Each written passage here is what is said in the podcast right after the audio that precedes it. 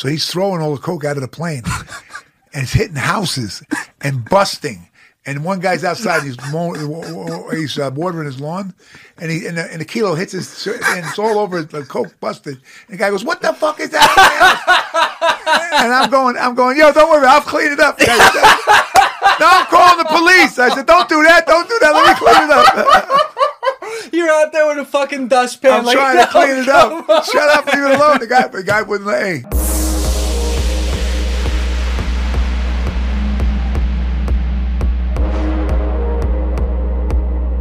This is without a doubt the most absurd podcast we have recorded in this studio, and I don't think it's close. I'm not even going to give it a real intro because I won't do it justice.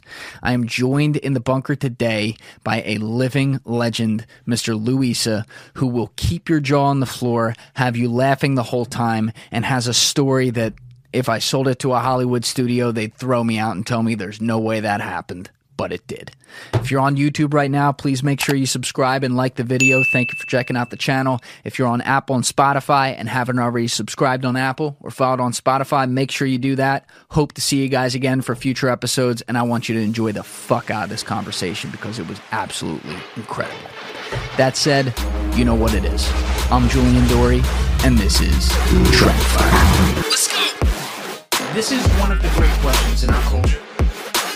Where is the nuance? You're giving opinions and calling them facts. You feel me? Everyone understands this, but few seem to do it. If you don't like the status quo, Start asking questions.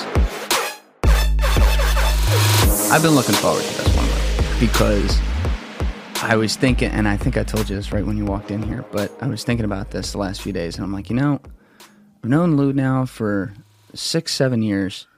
I don't think I've like I've gotten so many stories from you. We used to talk all the time. I, I remember my first time where you were in Whippany when I was in there in the morning, and Yeah. I'm like hitting the bag, and I hear someone start screaming, "Get, keep your hand up, keep your hand up." I'm like, "What?" And then suddenly, like you're over there with like a timer on me, and I'm like, "Oh, all right, this this guy's into it." I'm looking up, it's like there's this woolly mammoth standing right there teaching me how to box, and then I started getting some of your story like in pieces, but I've never like sat down with you and and gotten the full kind of from start to end how this went. And I say that because for people listening who, who don't know who you are, I mean, you're a boxing legend. You, you've been around this sport for what, 45 years, something like that? Yeah, maybe more. And you were one of the top ranked heavyweights in the world. You are a member of the New Jersey Boxing Hall of Fame. If I'm missing some other things, let me know what they Florida. State, Florida Hall of Fame. Florida as well. And you trained down at Fifth Street Gym Yep. under Angelo Dundee. And there, uh, well, Angelo Dundee was part of the Mendoza group, but uh, my trainer was uh, my everyday trainer, and my main trainer was Dwayne Simpson. Dwayne Simpson was an unbelievable uh, teacher, not so much as you call trainer. He's you know, not too many trainers can teach you. Dwayne Simpson could teach you. Now, for people that don't know, Fifth Street Gym is where Ali was. Yes, all the big Yeah, boys. Well, that's where he started. It's, you know, he started out at the Fifth Street Gym. Uh, Well, I don't know if that's where he started, but that's where he landed when he was in Miami. I think he started in Memphis or Louisville, Kentucky, as an amateur, and then he moved to Miami, and that's where he went to. The, he was trained at the Fifth Street Gym so he had a trainer before Dundee. when he was young. Sure, I think there was. Yeah, with when he was in the amateurs. I didn't know that. But how how did you get into it? Because and this story I know, but I want you to tell it. Like how you kind of showed up at the gym and Ali because Ali was there or oh, something. oh yeah, and I, suddenly yeah, yeah. became a I- boxer. yeah, I, I was playing football and got hurt, and I was home convalescing. I had my leg up. I'm watching TV, and the news came on, and it said Ali's at the Fifth Street Gym training. So I said, "Oh my God, I'm getting ready. I want to go down and see Ali. I, that's my hero. You know, I want to see him." So I put together a a package, uh, you know, so I could train rather than be standing there in the crowd. I could train and be in there right next to him. So I went down there and I put my I put my gloves and everything in there and I went down to the gym. I had to lose weight anyway. I was like three twenty something. Holy shit! You know, running a four eight forty defensive end. I, I had to You ran a four eight forty Yeah, at three twenty. until I got hit until I got hit in the knee. Yeah, and then uh, then I uh, I I knew how to lose weight through boxing because I I boxed in the amateurs. So I said I can get a I could lose the weight into gym. Oh, I didn't know that. Yeah, I won the Golden Gloves in New England. When you were growing up? in Boston. Yeah, I went from Jersey. There was no comp- They told me no competition here, so I went to Boston and fought in the Fargo Building in South Boston. The last year they had the Golden Gloves there. Then they moved them to the Boston Garden. Mm. But they were in the Fargo Building in South Boston. I used to train at Connolly's gym in South Boston. Yeah. And I went to the Fargo Building. And I fought two guys in one night, and knocked them both out, and I won the Golden Gloves in, in New England. And I drove home that night, and actually, so, uh, first time I ever saw a piggyback trailer. You ever see those tra- the car, trailer that carries two? They have two boxes behind the truck. Uh, Well, these are the first time they ever came out with them. They're two boxes. They're real long. They call them piggyback trailers. Riding down the New England Thruway, and I'm driving. I got a convertible GTO, and. How old are you? 17 coming home, coming home with my robe and my trophy and everything you know. One outstanding fighter of the night. Had two big trophies and everything. And i'm driving home and i'm all excited. I'm going home. And uh, this guy didn't see me. Just pulled right in my lane. Hit me and i was knocking off him like a pinball and onto the guardrail which was just a like a, a, a metal rope and I kept hitting. And finally, my car went up in the air like this, and I looked down. I'm like a hundred foot drop. I go, "Oh my God, please no!" And I'm jumping in the car. It hit the ground, and uh, the car bounced off the truck. And then he pulled away, kept going. He didn't. Know. He kept going. He didn't even know he hit me. He didn't even know. How do you not know you hit somebody? Well, because I told you the piggyback trailer, it's real long. He has a trailer, then another one hooked to it. He, the back one was the one that was hitting me. You're not going to know that something hit that? I, I, I don't know. He said he didn't know because thank God there was a state trooper behind me. Yeah. There was a state trooper there, so the trooper called ahead. and Sounds like he the, remembered. stopped the truck. Yeah. And uh, the trooper came up and he goes, "How are you going to get out of that car?" Because I had door locks and they were locked. I couldn't get out because it was all dented. Dent- When you need mealtime inspiration, it's worth shopping Kroger, where you'll find over 30,000 mouthwatering choices that excite your inner foodie. And no matter what tasty choice you make, you'll enjoy our everyday low prices, plus extra ways to save, like digital coupons worth over $600 each week. You can also save up to $1 off per gallon at the pump with fuel points. More savings and more inspiring flavors make shopping Kroger worth it every time. Kroger, fresh for everyone. Fuel restrictions apply. So you were fine. oh yeah, it was okay, but uh, I said, I can't, "I'll get out," and I just punched through the roof. and the cop said, "What the?" hell? I go, "I got to get out." so I got out. Wait, that was it was a soft top roof. Yeah, it was a convertible. Okay. All right. Still. It was a convertible. I punched through the roof and uh, I got out. And the cop goes, "Wow!" And then I said, "Well, I got to get my trophy and my my robe and everything. I got my stuff." And I grabbed. And then my girl from New Jersey drove up to where I was at the at the New York Thruway, and she uh, she picked me up, and I went back to my car, which they towed into by by where we were, and uh, I got all my clothes and everything out of it, and then we went home. That's yeah, wild. yeah, uh, 17. 17 years old, driving up to. I lived. I lived in Brookline, Massachusetts, 97 Aspinwall Avenue, Oh, so you moved up there too? to train with a guy named Al Lacey. Al Lacey trained a, a, a conglomerate from the garment district. I used to work in the garment district when I was younger, 17. in New York City. yeah. Yeah. When I was I was working there, and I and and my um, What were actually you doing? my what were you doing in the garment district? I was first. I was a. Uh, I worked out in the warehouse. Then I worked on a truck. Then I worked in the office as a salesman for, you know, gir- women's car coats. You have to wear a suit, and, and people come from, uh, from uh, Bloomingdale's, uh, from all those Neiman Marcus and all that, and you sell them the clothes. But they were selling clothes on consignment. Back in those days, I don't know if they do it these days, but back in those days, you could sell a a, a, a hundred thousand coats on consignment. Whatever they don't sell, they bring, they give you back. So if they take the clothes and they have it for six months and they don't sell a, a bunch of them, they send them back. I said, no, that's not the way to do this. well, to make a long story short, I left before they went under. Wait, you didn't reinvent how they did their business? Yeah, no. So, uh, so one of the guys who was uh, in that business, the garment business, he was actually my first wife's father. He died before we got married, but he knew my father real well. And they said, why don't we put him in the, because they gave him one of my amateur boxing shows in, in Paterson. And I knocked, I knocked the guy out. He goes, let's take him up and with a trainer, see if he's got something. We'll turn him pro. So they sent me up to Brookline, and that's when I trained with Al Lacey. Al Lacey trained Paul Pender, who beat Sugar Ray Robinson, and he trained Jack Sharkey before he won that world championship. And and uh, Al Lacey was the uh, manager of the Revere Dog Track. So he had two houses. He lived in one, and the other one was a boarding house, and that's where I lived. And I used to get up in the morning and run to the reservoir, right not far from the house, and I would run around the reservoir. That would be my road work. I'd With the home. dogs? I'd run home and get uh, and jump in. The, he didn't have no hot water. I just took a, hot, a cold cold shower, and then I would make my own breakfast and wait for Al, and we'd go to the gym. And that's what I did for a year until the Golden Gloves came around, and he he enrolled me in the Golden Gloves, and we won. Well, there's another thing because I don't know if it works the same today. Well, I'm, I'm sure there's differences, but how how do you get into that?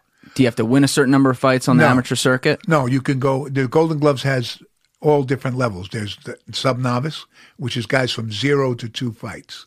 Okay. If you have zero to two fights, you could be sub novice. Then they have novice, which is two to nine, two to ten, two to ten, two to ten. Now, two to ten is novice. Then you have 10 plus is open class. The zero to two and then two to 10 is two minute rounds. The, the open class, which is 10 plus, is three minute rounds.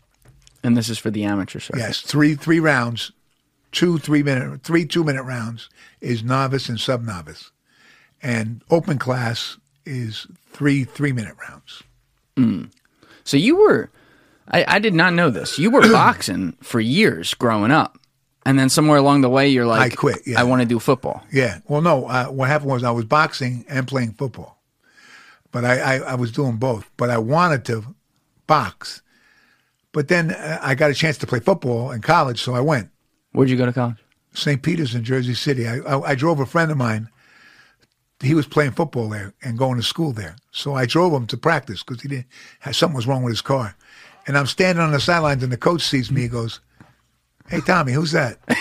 That's my friend Louis. He goes, "Does he play football?" He he goes, "Yeah, he plays." He goes, "Ask him if he wants to play with us." So he asked me. He goes, "Go get him a uniform." And that was it. They got me into the school, and I was ready to play. I, we played St. Peter's. We played. Uh, Jersey City State College the following week. I played uh, The next week. starting defensive end. The next week. The next week, I was starting defensive end. What were you, 18 at that time? Freshman? 17, 18, yeah, I was 18.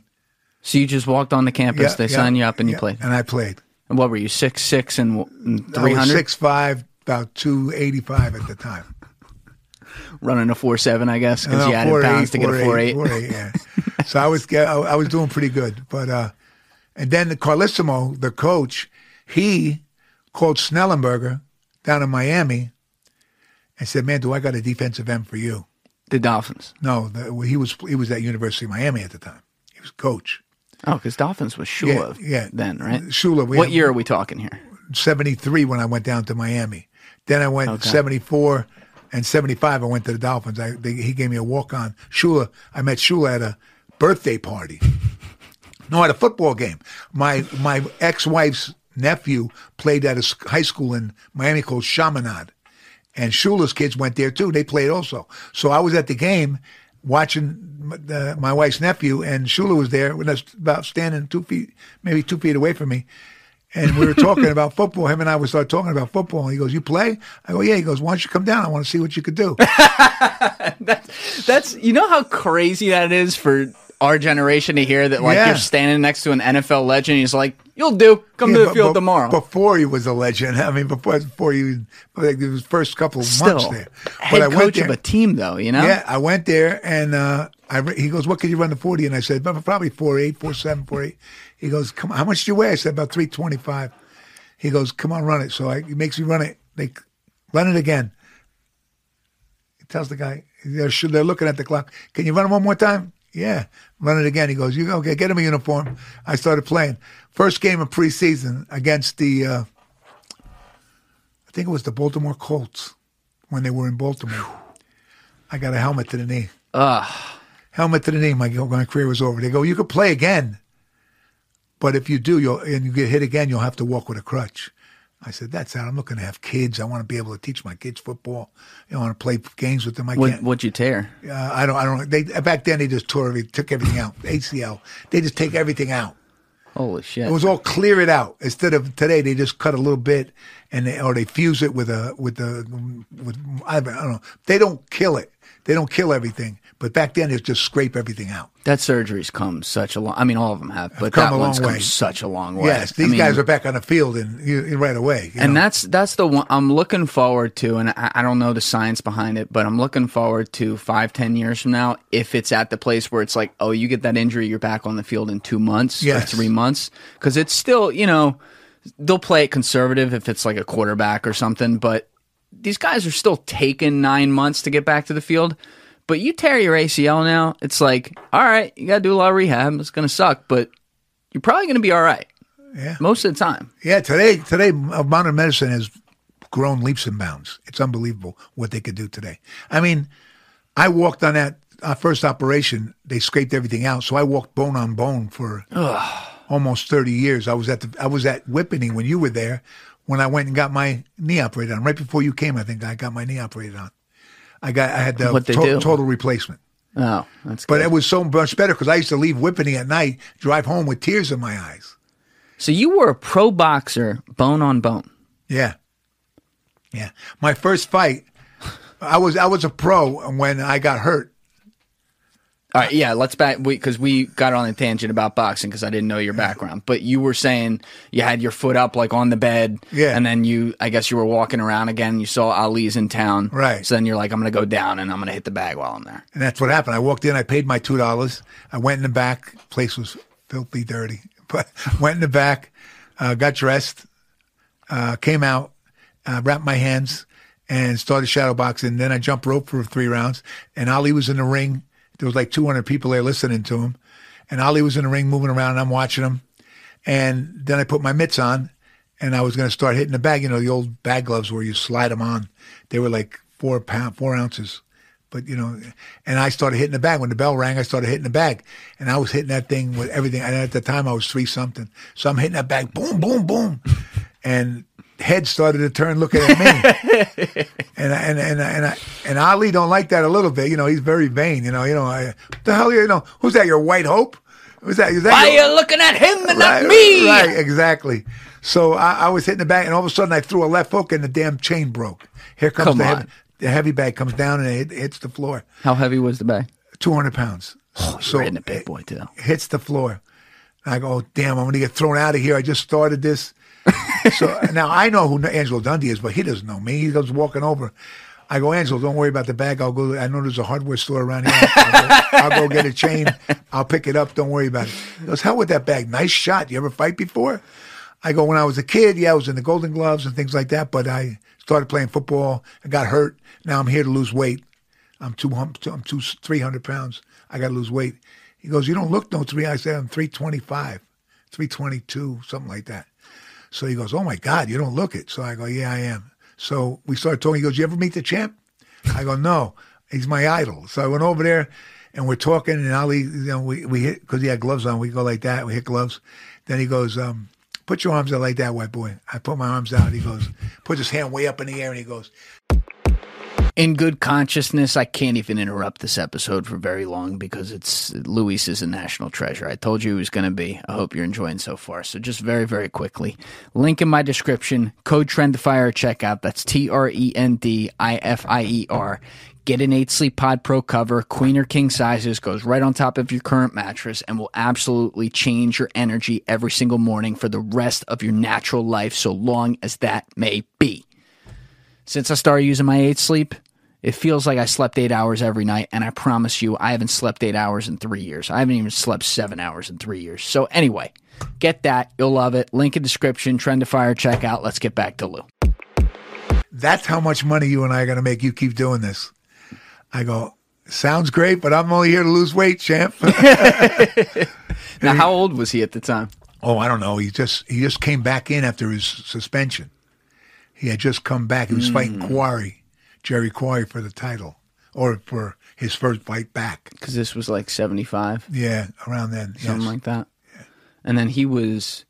Because when was the Rumble in the Jungle? oh God, that was seventy eight. Okay, so that was a few years after. somewhere 77, 78. That was yeah. yeah Ali was fight, uh, fought. Uh, he fought. Um, I think he fought the Rumble uh, Foreman. He fought Foreman before he, he fought Frazier three times first. Then he fought hmm. Foreman. Yeah, I think I think that was it. I'm not sure. God, they were so loaded. That division was so loaded. That was the heavyweight era you're talking about. You were in it. Even even yeah, even the the top ten. You're talking about Ron Lyle. If you ever if you ever want to see a fight, a real good heavyweight fight, watch Ron Lyle George Foreman. Go on YouTube and pull it up. Both of them down. Both of them back up, fighting, punching. I mean, you can you cannot believe the action in this fight. You could feel it. I mean, you could feel the the punching. Like you know, I mean, you if you were like myself, I was in there. I know what it's like. To, you feel you feel those punches when you see. Oh, it. yeah. Boom, boom. Oh my God, look at that. It was so. It's. A, but you're talking about Lyle, Foreman, Frazier, Ali, uh, Jerry Quarry, Oscar Bonavena, um, George Chuvalo. All You those- talked about him before. I know that name. George I've, Chuvalo's I've never seen video of him. Oh my God, he's George Chuvalo, uh, Chuck Wepner.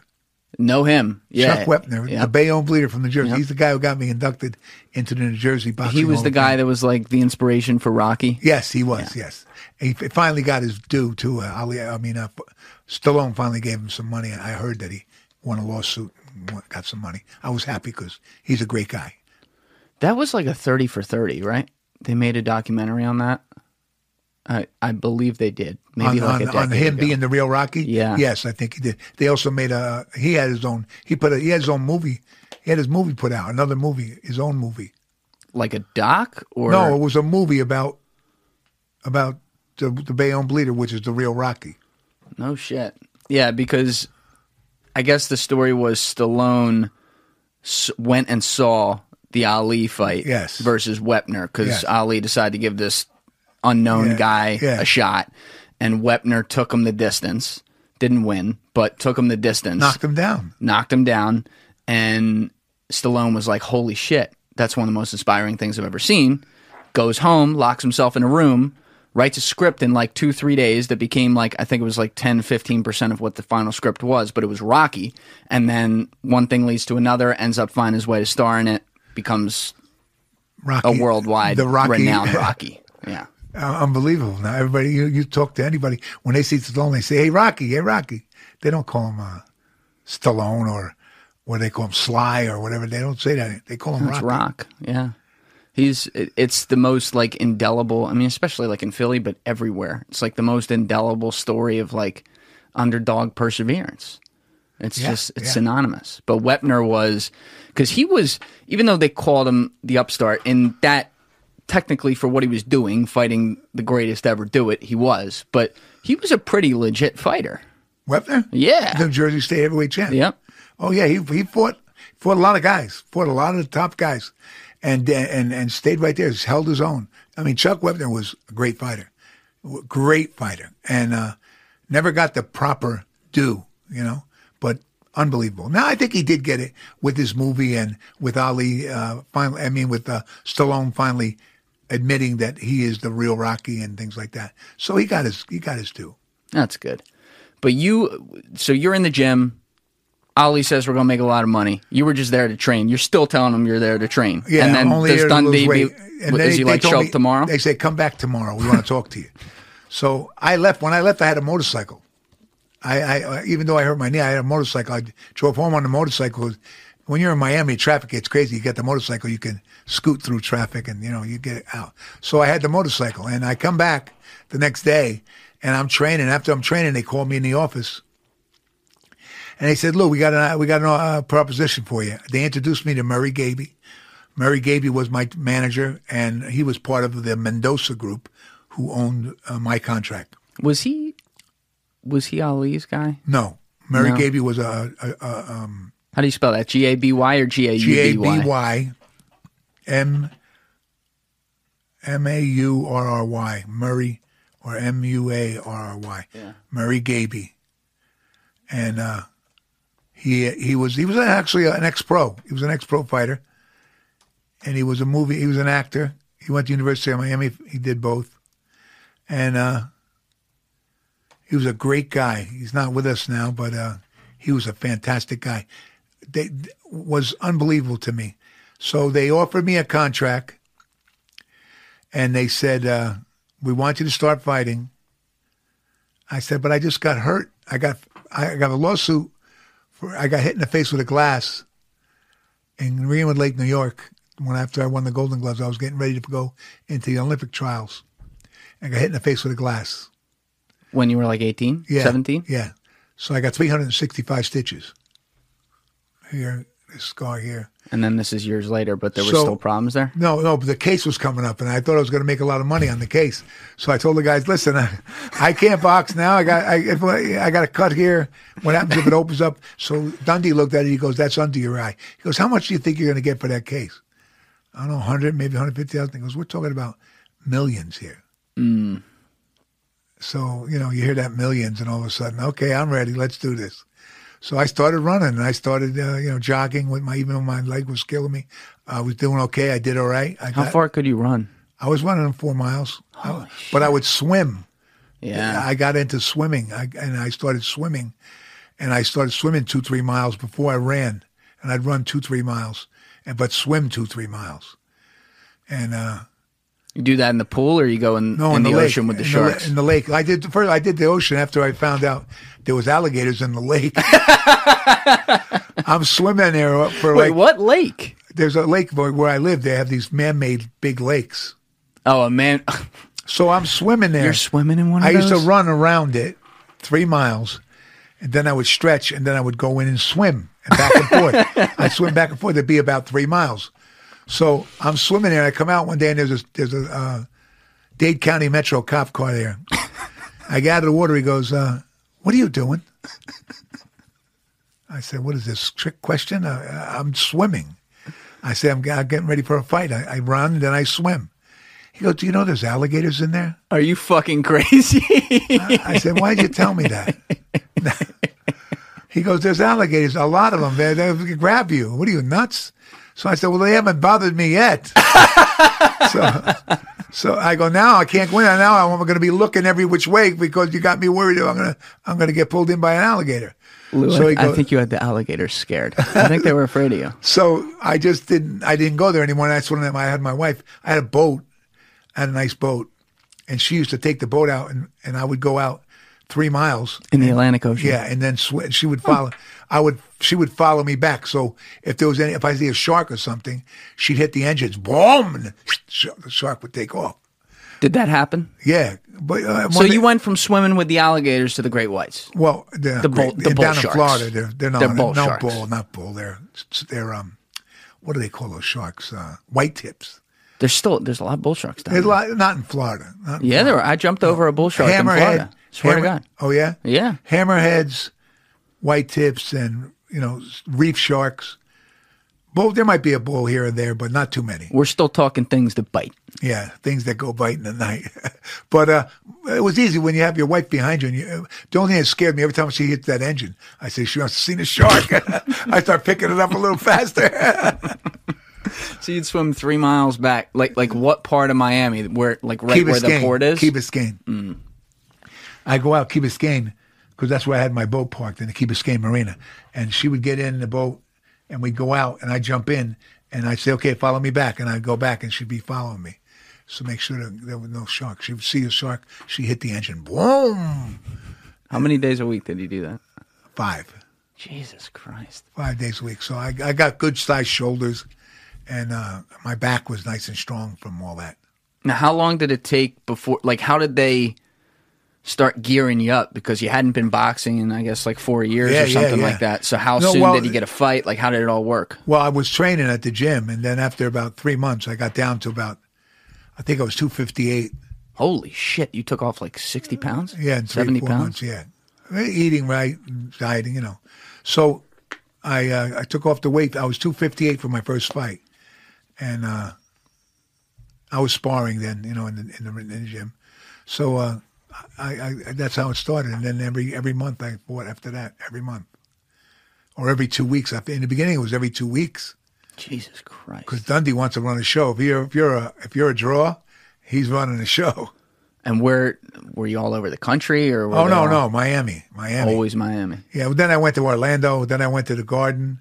Then I went out to Vegas. Then I So, went. yeah, you know, all over the country. Go, yeah, but but not not too many. Most of my fights, I'd say, I had twenty seven or twenty nine. I can't remember right now.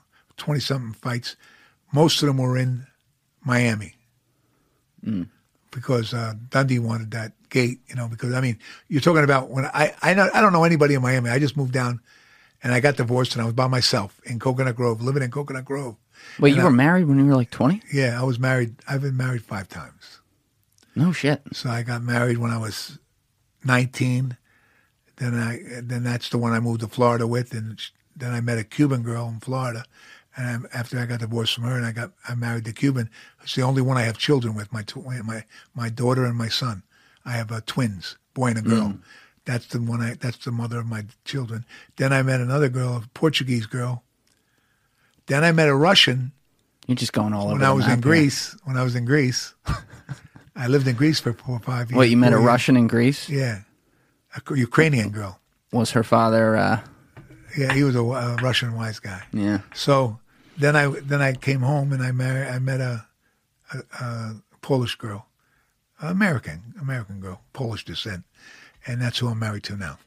I'm very happily married. I was going to say, you've been married a long time now. I was like Yeah. surprised to hear that. Yeah, 13 years. You're just around the whole gamut. It's kind of hard, though. I, I got to think, being, especially a sport like boxing that just requires, I mean, you just explain it with the swimming and everything as one example, but it's round the clock training. It's a brutal sport. It's Yeah, you all the to live it. time. You have to Yeah. It's got to be hard, like Oh, no, keeping you- everything else in line. if you yeah exactly you you hit it on the head if you can't you have to have good backing if you're going to be a pro fighter i don't care who you are or what you do you can't have a job and be a pro fighter it just can't work you have to live you have to get up at 5 a.m and you got to go run so that the air is still. It's not freezing cold, and- or like up in. If you live in Jersey, you got to have a, a people behind you so that when you're going to train for a fight, you got to go eight weeks. You got to move to Florida and you got to train down there, mm-hmm. and that's where you got to train. That's where you, you have to train in a warm area,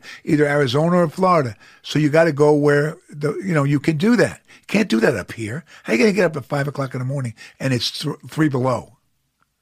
Yeah, it's and brutal. you got to go run in the snow. I mean, okay, all that stuff with uh, with Rocky in the movie with the uh, with the Drago. yeah, no with the yeah with the uh, with the pole on his back and he's walking through the snow. That's all the movies. That's the movies. That's not real life. So if you really want to do this, you have to live it, eat it, sleep it, everything. It's hard. You have to. Your diet has to be. Your, your diet has to be perfect so that what you eat turns to muscle. It doesn't turn to fat. It doesn't. So you have to work harder to get it off.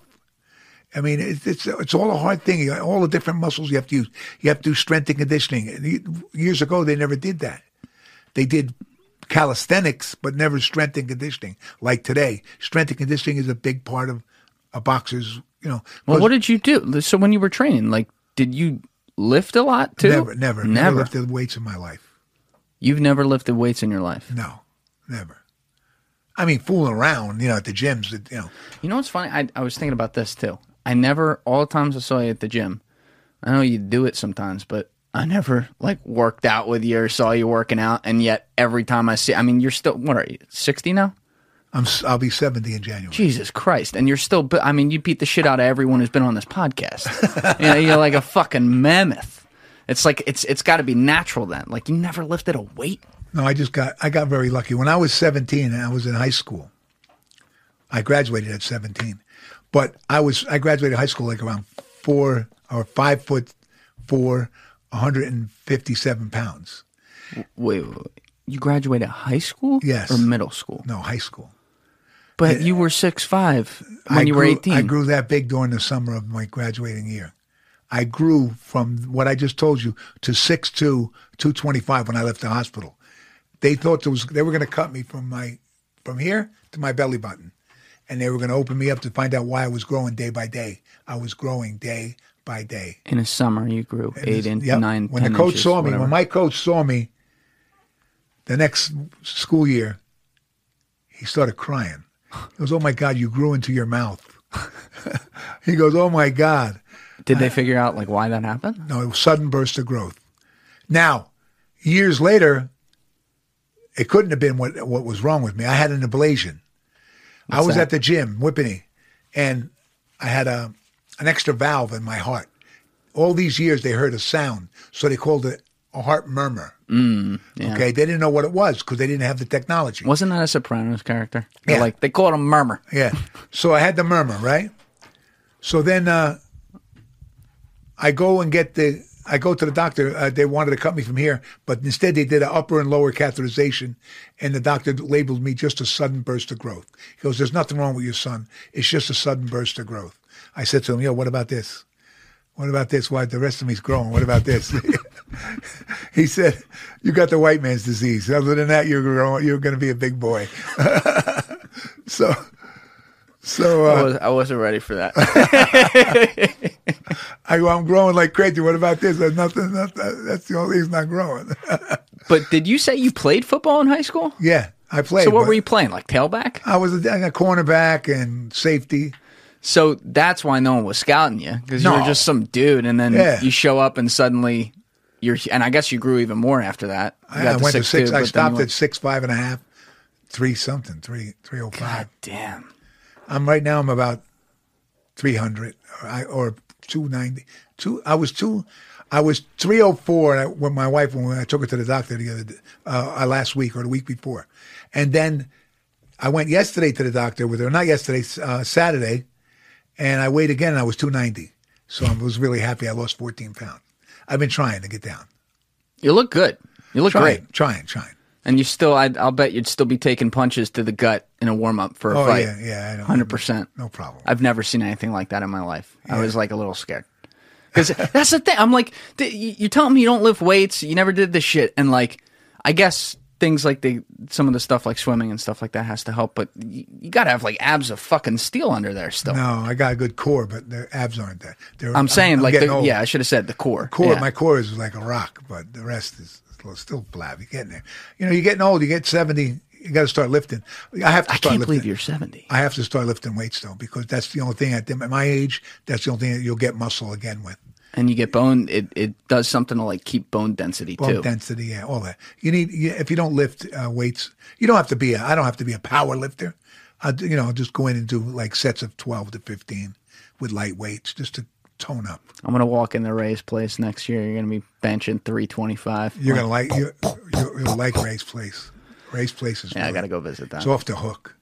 It's off the. You, I mean, he has the there's machines where you put so much weight on one, two, and three, and as you hit the as you're pushing the weight, it's the first. You know, you push it for here and then for there and then for here. There's certain weights for here, certain weight for here, and a certain weight for here.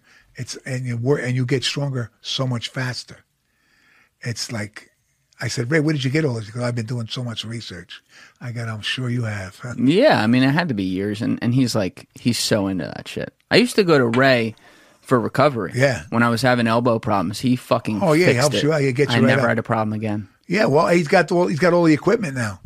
You know, he's got everything again, and, and now he has the office over there, his little office. He has all his equipment there. So if anybody gets hurt during his training, or even if they're training by themselves, and they ask Ray to help them, he helps them right out. That's awesome. That's, I'm, I'm happy for him. That's just Me like, too. I think he deserves it. He works hard. He's a hard working guy, and you know what? He's good. He's so at good. What, he's good at what he does. knows knows everything about it. You know, he's like a I I used to call him like the scientist with Played football too. Yeah, yeah. He played. He played. Didn't he play in like NFL Europe too? Yeah, yeah. Was telling me when he was over in one of the L's, Lithuania, Latvia, one of that shit, like whatever it was. They were going out, like they would go out on like Monday, like the off day, and it was like fishing with dynamite in a barrel because apparently one of those countries has like no men in it. Yeah. So they're like the only guys, and all of them are hot. Like all, all the all the women are hot. So they're like, oh shit.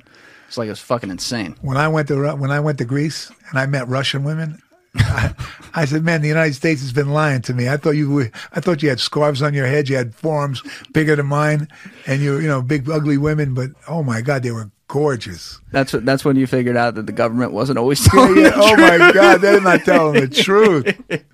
I grew up in the, the with a bunch of lies. I thought you Russian women. You're Russian. Oh wow. That's hilarious. blonde hair, blue eyes, black hair, green eyes. I mean, they were gorgeous. I couldn't believe it. I just I just couldn't believe it. A lot of talent in Russia. Yes. There's a lot of talent. There's a lot of talent in Greece too. Uh, I'm, Oh, I'm sure it was hard to pick out. Greece is beautiful. Greece is something. uh, Greece is unbelievable. It's like living in a fairy tale. Like you, you see, I'm waiting for the sirens to call. You could rent a boat. uh, Well, I don't know about now, but when I was living there, you could rent a sailboat, 22 foot sailboat. Never have to put the sail up. Use a little engine, go from island to island. You park off the island, off the beach. You th- throw your anchor in the water. You swim in, lock up, swim in. You have a big uh, Ziploc with your clothes in it, shorts, t-shirt, and a pair of sandals. You get up, you dry off, put your put your bathing suit over a, a tree there, uh, you know, over a limb, and you walk into the town and have breakfast and have lunch and walk around. And at night, the, the nightclubs open up. You could right, pair of shorts, t-shirt, and and uh, sandals, and you could drink, get a drink in one bar, walk in the next with the same drink, and they don't care. No. Now, it- how how was the nightlife when you were there? Though? Ugh, yeah. off the hook. Yeah. There, every, eight women for every guy. It's Greece is the best kept secret, and like everyone goes to Mykonos and stuff now, but I'm talking like the rest of the country too.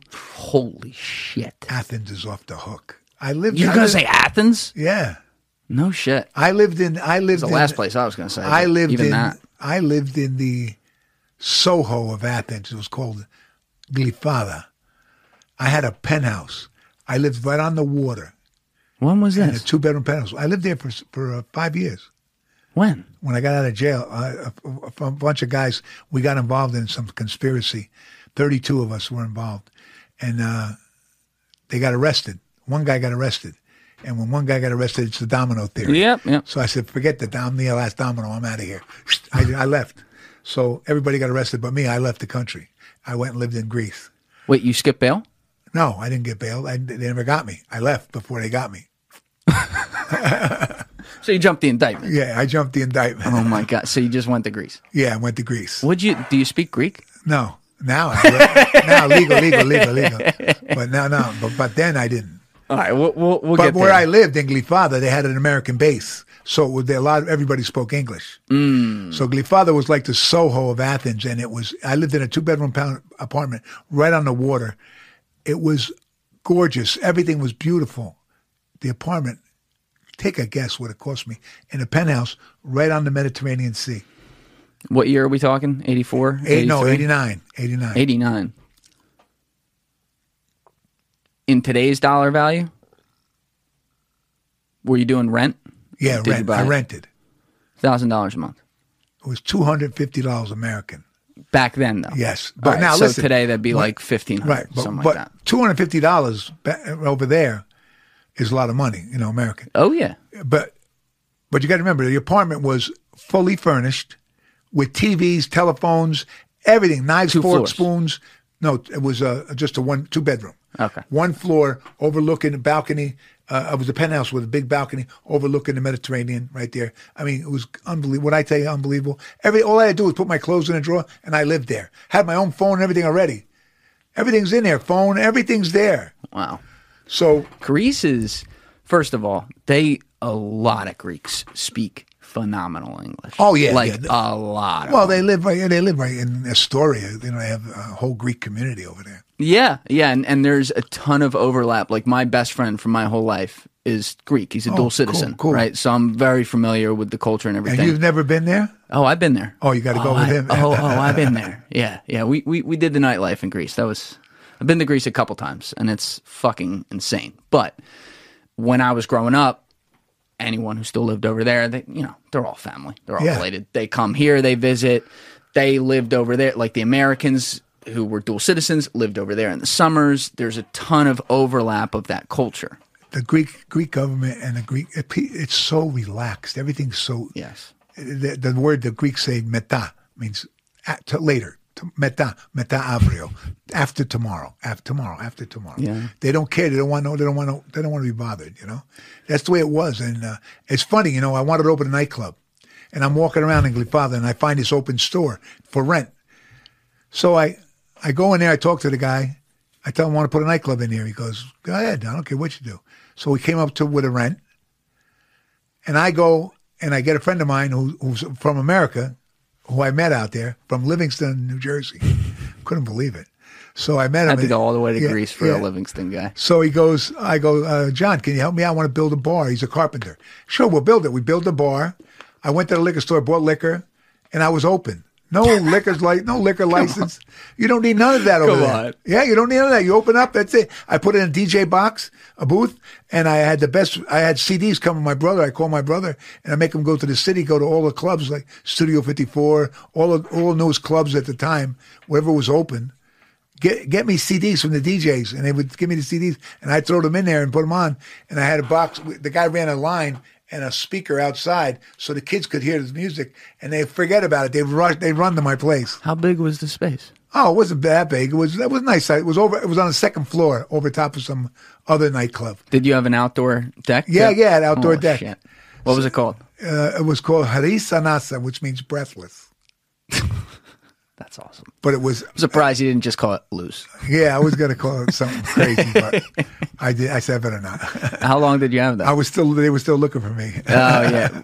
Well, you know what? Let's let's loop back around because we skipped like 15 years there, like with the whole thing, and then we'll get to how you ended up in Greece and all that because that's wild. And like that's another thing. Like I've heard a lot of the individual stories in there, but I've never. I don't have the full picture of how it came together. So you signed with Murray Gabby, who I got up behind us right there. So he just died. Yeah, Five yeah. years ago. Yeah, that's right. That's Murray right there. Yeah. Okay. His Name was Marty Kaplan. The, uh, his birth name was Murray Gaby. Changed it from Marty Cat. That's Yeah, like a simple Kaplan. name to be born with, though. Yeah, I don't know why he. Cha- I think he changed it to Gabby because uh, when he was boxing, they said they didn't want to use a Jewish name. I, I'm not sure, but that's what they. That's what I was told. Gaby's not a Jewish name. I don't know. It sounds Jewish to me. I was gonna say, like, I I don't know what I did there. Okay, so you said he was your manager, the Mendoza group, and some of the guys in there were your trainers. yes. You trained always at Fifth No, Street. no, my trainers. They were my managers. your manager. So who- Trainer was who Dwayne your- Simpson. Dwayne Simpson. That's right. So you were training at Fifth Street Gym your whole career. Yes. pretty much. Yes. Okay. How long did you say it was until you had your first fight after you walked in there and met them? Three months. So ninety days they get you out to an event to do, and Right how there, right in Miami at the at the Miami Beach Convention Center. and you had an amateur record, obviously. So now you're a pro. Yeah. And you know, were you fighting anyone of note? What, what was what was the deal with the first fight? No, the first fight, the guy was somebody who fought there before. He was one and zero, and uh, they gave him. And I fought him, and then uh, I knocked him out. And how many rounds was the fight supposed to be? Four. Okay, so you have to, and that's what you were explaining on the amateur circuit. You were explaining like the sub novice, novice, Well, and the rounds. thing with, but with, then with pros. pro, You start out at four rounds, then you go to six. at what fight? Uh, maybe after three or four, you go to six. You maybe have one or two, maybe three at six. Then you, it's all according to how you do. Mm-hmm. Then you go to eight, and maybe you have two at eight, and then you go to ten. Got it. Do they do? Do they do twelve rounds? Yes. Yeah, they do. Because the Ten Tyson rounds. Fury fight. ten the other rounds night are was main 12. event fights. Yeah. Until you get a championship fight, which is twelve rounds. So it's only championship Only fights. that are 12. championship fights. That I didn't know. Okay, and then they're all three minute rounds in pro. Right. Period. Three minute, one minute rest So you do your first fight. You do four rounds. You knock the guy out in what round? first. Quick work. so then, how many fights did you end up doing your whole career? Uh, I think 26, 27. And over how many years was that? Uh, I stopped in 80 something. This got me up there. Yeah, let's see. Let's pull you up. This, by the way, this this is an all time picture. I'm gonna put this in the corner so people can see it. what year is that? That's the the first day I walked in the gym. Remember I told you I put the mitts on? That was the first day. Those are the mitts. they took that picture that day. Yeah, that day they took the picture of me, exactly. That's hysterical. You look like you're ready to murder somebody in that picture. that's like I would look at you and I'd be like, "All right, that that's a boxer, hundred percent."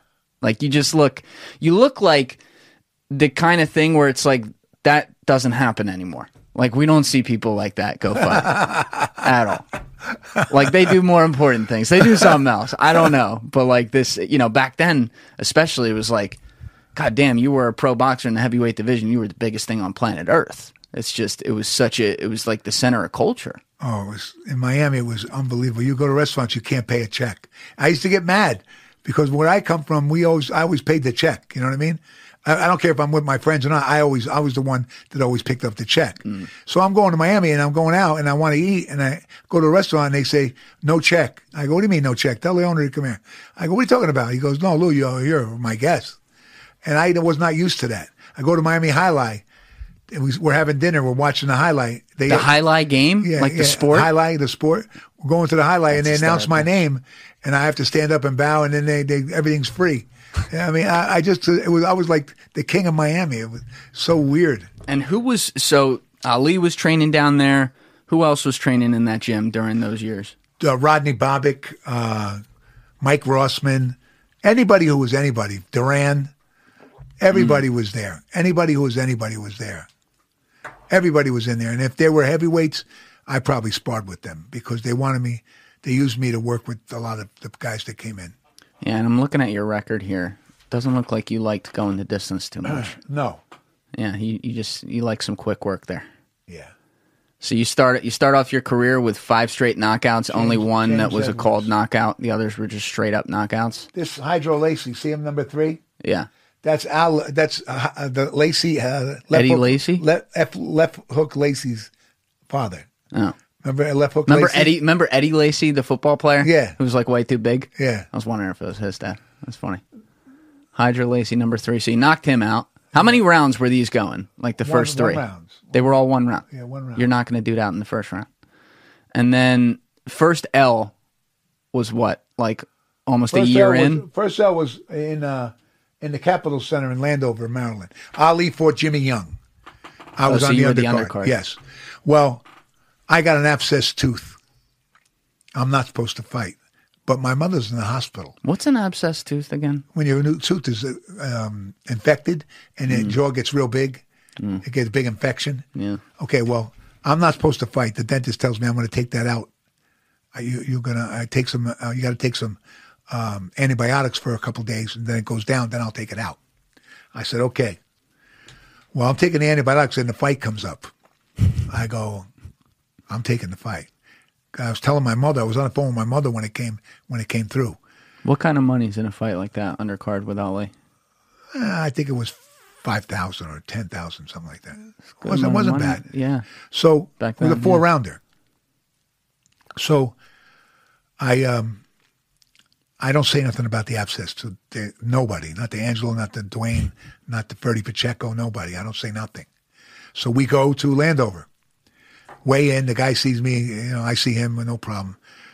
Guy goes, see you later. I said, okay. So I know, you know, I think the guy, I got this guy. He's, he's scared to death. Get in the ring. No, go get it checked by the doctor. The doctor grabs the abscess. He goes, how you feeling? I go, oh, oh, great, great. Everything's good. So I can't say nothing because my mother's going to be watching. She's in the hospital. I don't want to lose the fight. So I just take it. So I go in, get dressed, get in the ring, put the mouthpiece in. The bell rings. I go running across the ring and I beat this guy, Bump Kelly. I beat him.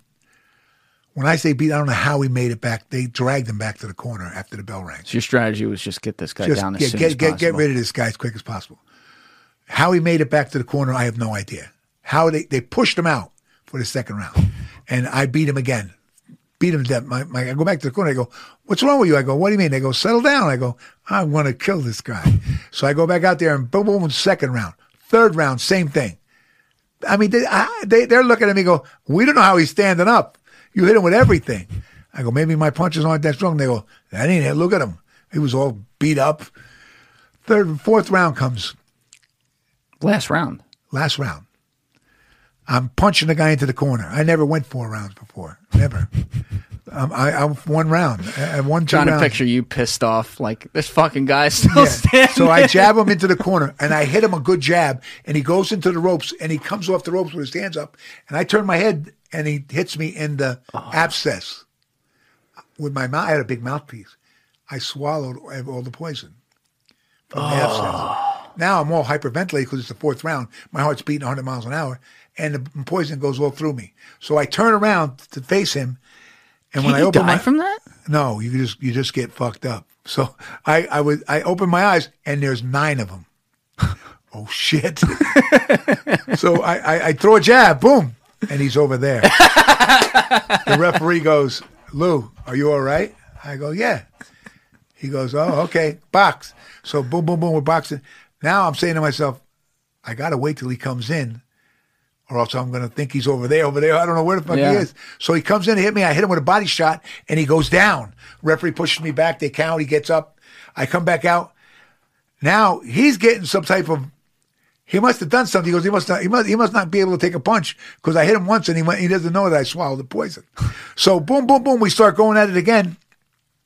He steps back and I go. I throw a combination, and he's over there again. The referee oh, stops the fight. He looks at me. He goes, "Lou, how many fingers do I got up?" He did me a favor. He went like this. If he didn't do this, You'd have said like 35. all right. if he would have went like that, oh, I have no fucking clue. He went like this, and I said eight. He said, "Okay, start." And the guy, I, the guy started walking towards me, and I threw a combination again, and he was over there, and the referee stopped the fight. He goes, "I can't do it no more, Lou. You're you're throwing punches. He's not even near you." That's cr- that's got to be There crazy was to six watch. seconds left in the fight. That's got to be crazy to watch. Like if you're in the audience and you're like, "Wait, this guy was just beating. Why is he? What what the fuck is going on?" Nobody knew. So now I go back to the corner. I said, My tooth is killing me. So Ferdy goes, Oh my God, he had an abscess tooth. I go, I swallowed the poison. So now he goes, Look, at my eyes were all messed up. So I, uh, Dundee, uh, Ferdy Pacheco looks at uh, Dundee and he goes, He's hurting. I, don't, I open my mouth. He goes, Oh my God, the tooth is cracked. It was cracked. You could see the cracked tooth open. So he goes, The tooth's cracked. He goes, I got to give him, I'm going to give him a shot of morphine. I never took nothing in my life, drugs. So he hits me at right there at ringside with morphine. Now I'm sitting there going, You're like falling off the chair. I'm ready to go out. So uh, uh, Pacheco goes, we got to take him back to the room right now because I was in a suite, two bedroom suite. Ali was in one room, I was in the other. They, they got to take him back to the hotel, You're staying in the same. Uh, the same suite uh, as Ali. Yeah, All right, we'll get there. we're the same people. Okay. So they take me back to the room, put me in the bed. Pacheco goes, I'll get, if you need more morphine, I go, I don't need nothing. I can feel, I don't feel nothing. So I boom, I, I, I went right out. Ali beats Jimmy Young in a controversial decision.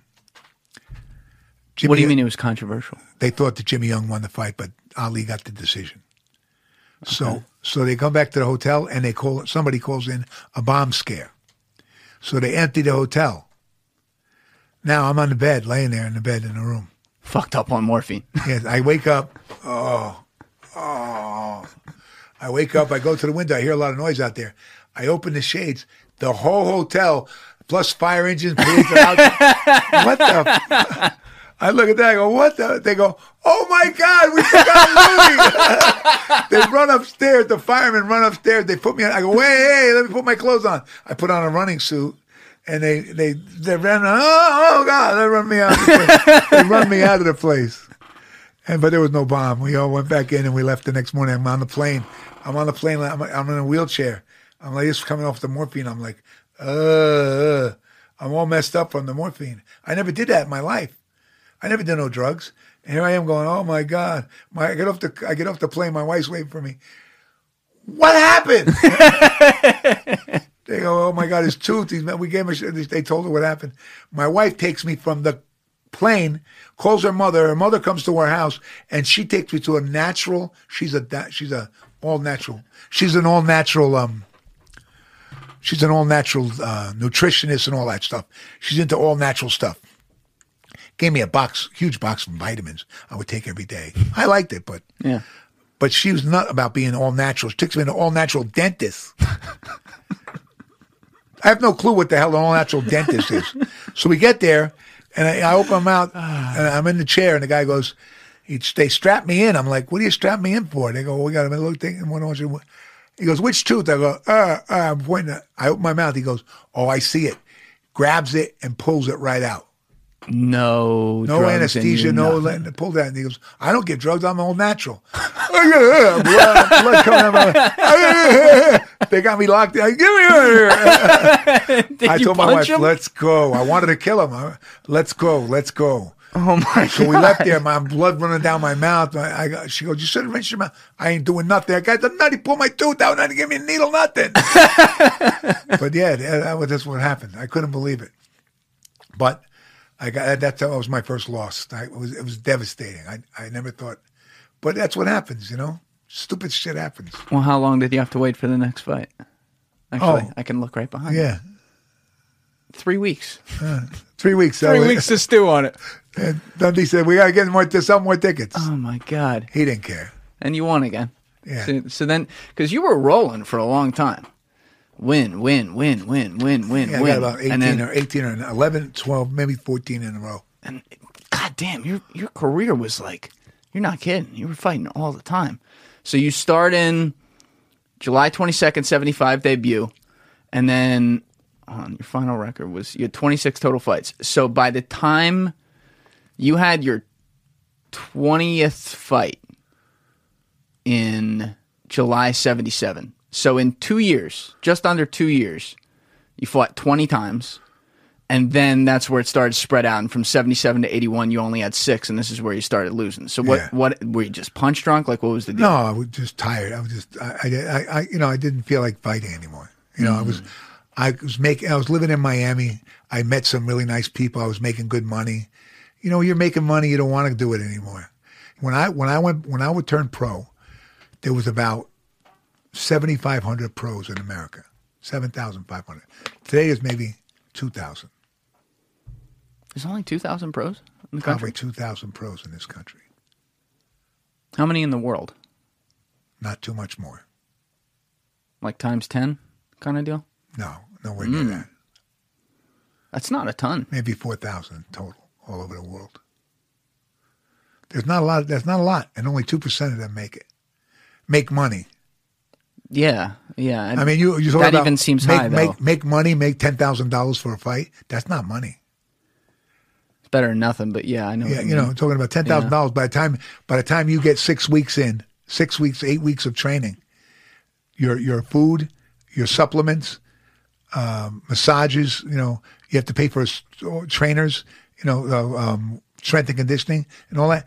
By the time that's all comes out, what do you come up with? Maybe 2,500, 3,500 in your pocket. Yeah, the fight in the fight game, there's just there's hands everywhere.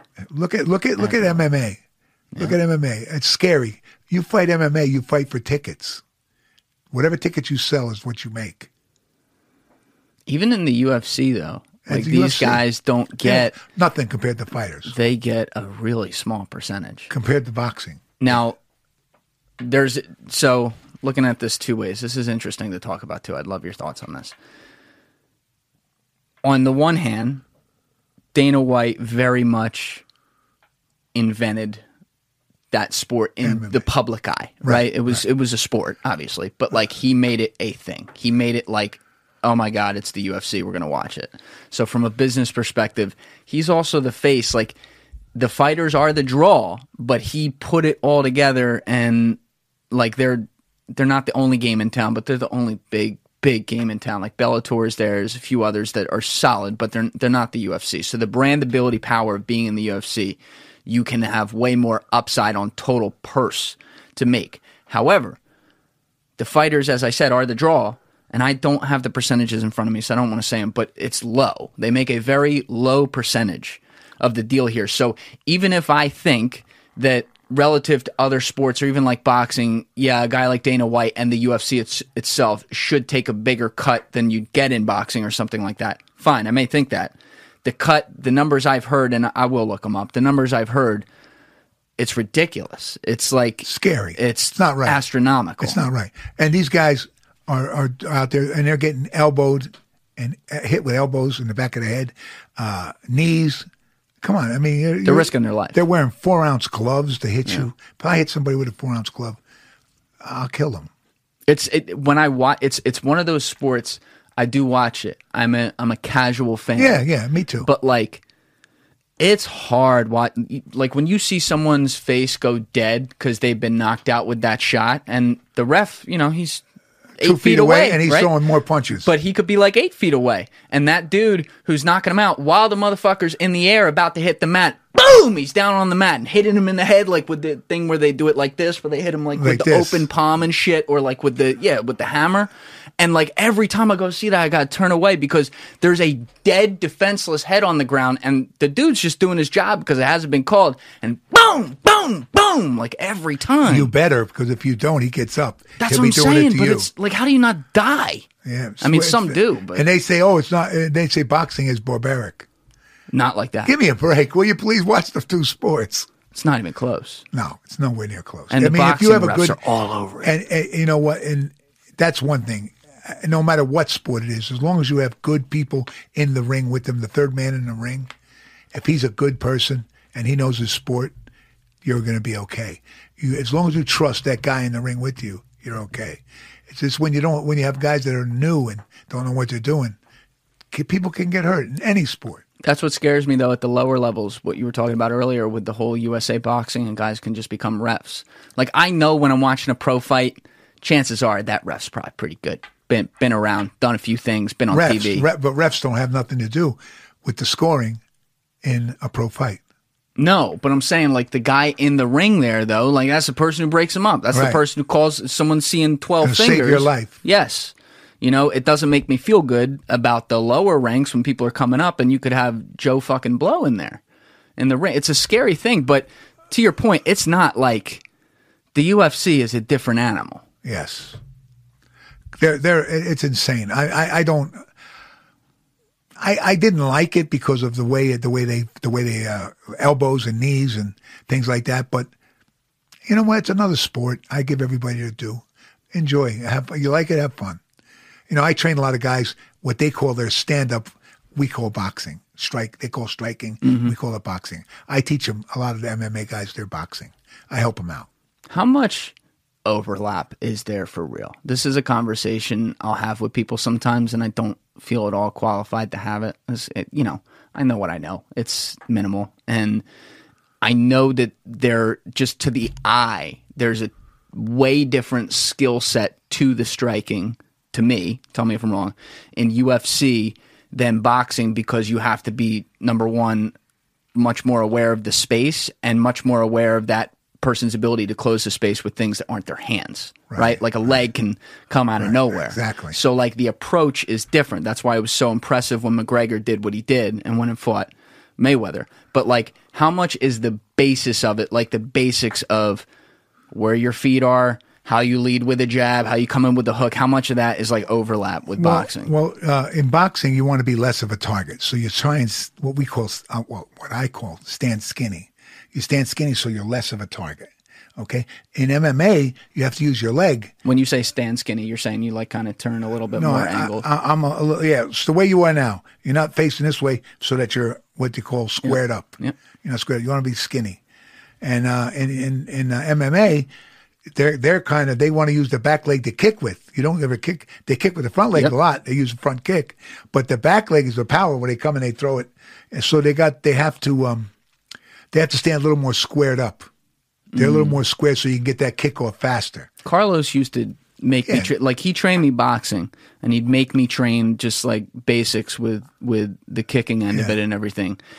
I liked it. I, I'm more of a boxing fan, but it's an amazing workout, the lower body. But like, I remember the first time he was telling me about like where you'd stand square and how you kick back the leg that you're going to plant with Right. just to get the other leg forward with momentum.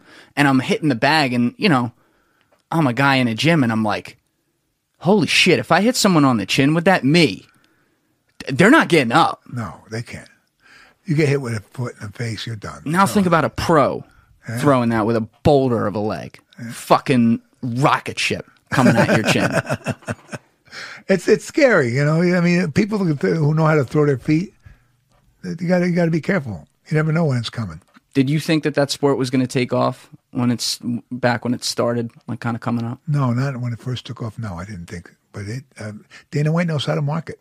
He does. Yeah, he's a marketing genius. Can't take nothing from him, but he does screw those guys.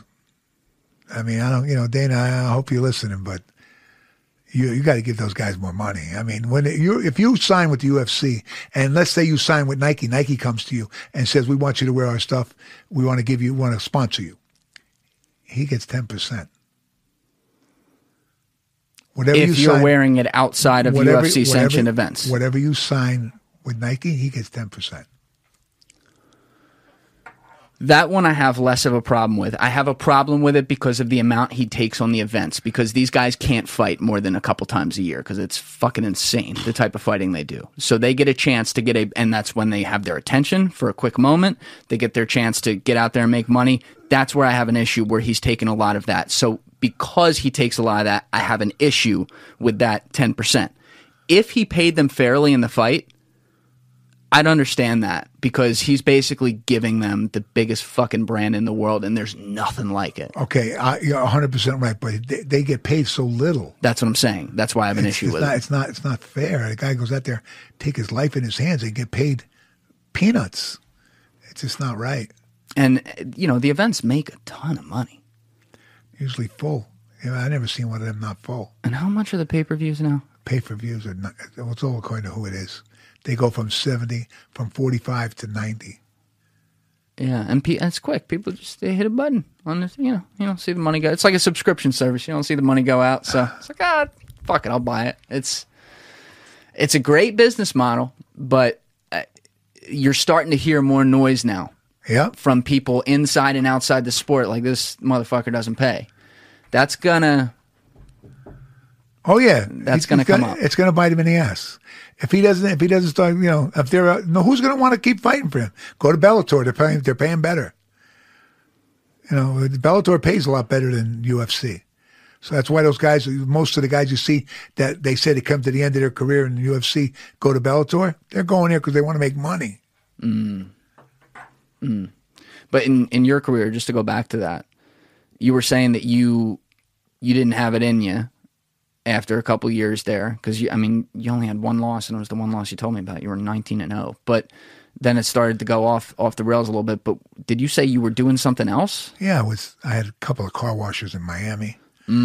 You know, I was investing money that I would make on you know, in the fights, and uh, I was, I was doing real good. I I, I uh, invested. Uh, my ex-wife opened up something called Jolie, which was a, a clothing line for children. You know, our kids were the models.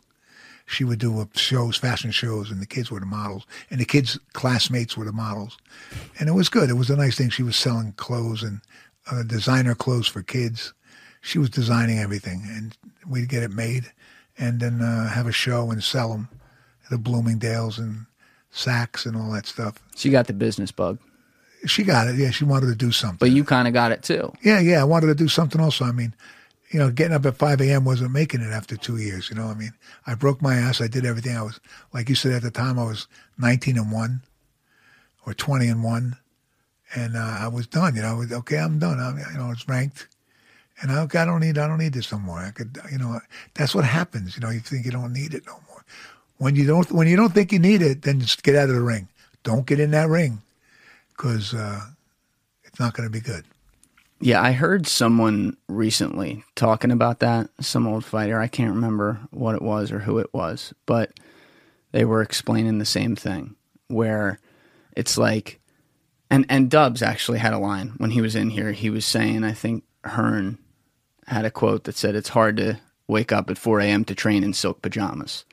There's a thing that happens where, you know, you start making a lot of money, doing well. You're also, it's a rough sport. You do it so many times. You did 20 fights in two years. You're training at Fifth Street Gym, training with the best in the world. Like in your case, there's so many different things going on every day. It's full time. And then, you know, you're the guy around town, like you said. And now it's like, oh, I'm not gonna, I'm not gonna train three a day tomorrow for this. Like, oh, you know what? Fuck it. I'll, I'll go in there. I'll, I'll just do what I do and I'll knock someone out in the first round and see what happens. And what the guy I was listening to, I wish I remember who it was, but he was saying like your training might have the same amount of time in it, but it doesn't have the same energy. And when it doesn't have the same energy, the, result is never the same. the Yeah. hunger. You don't. You're not hungry anymore. You're not hungry. You you make money. Like you said, it's hard to it's hard to get up at 4 a.m. in your silk pajamas.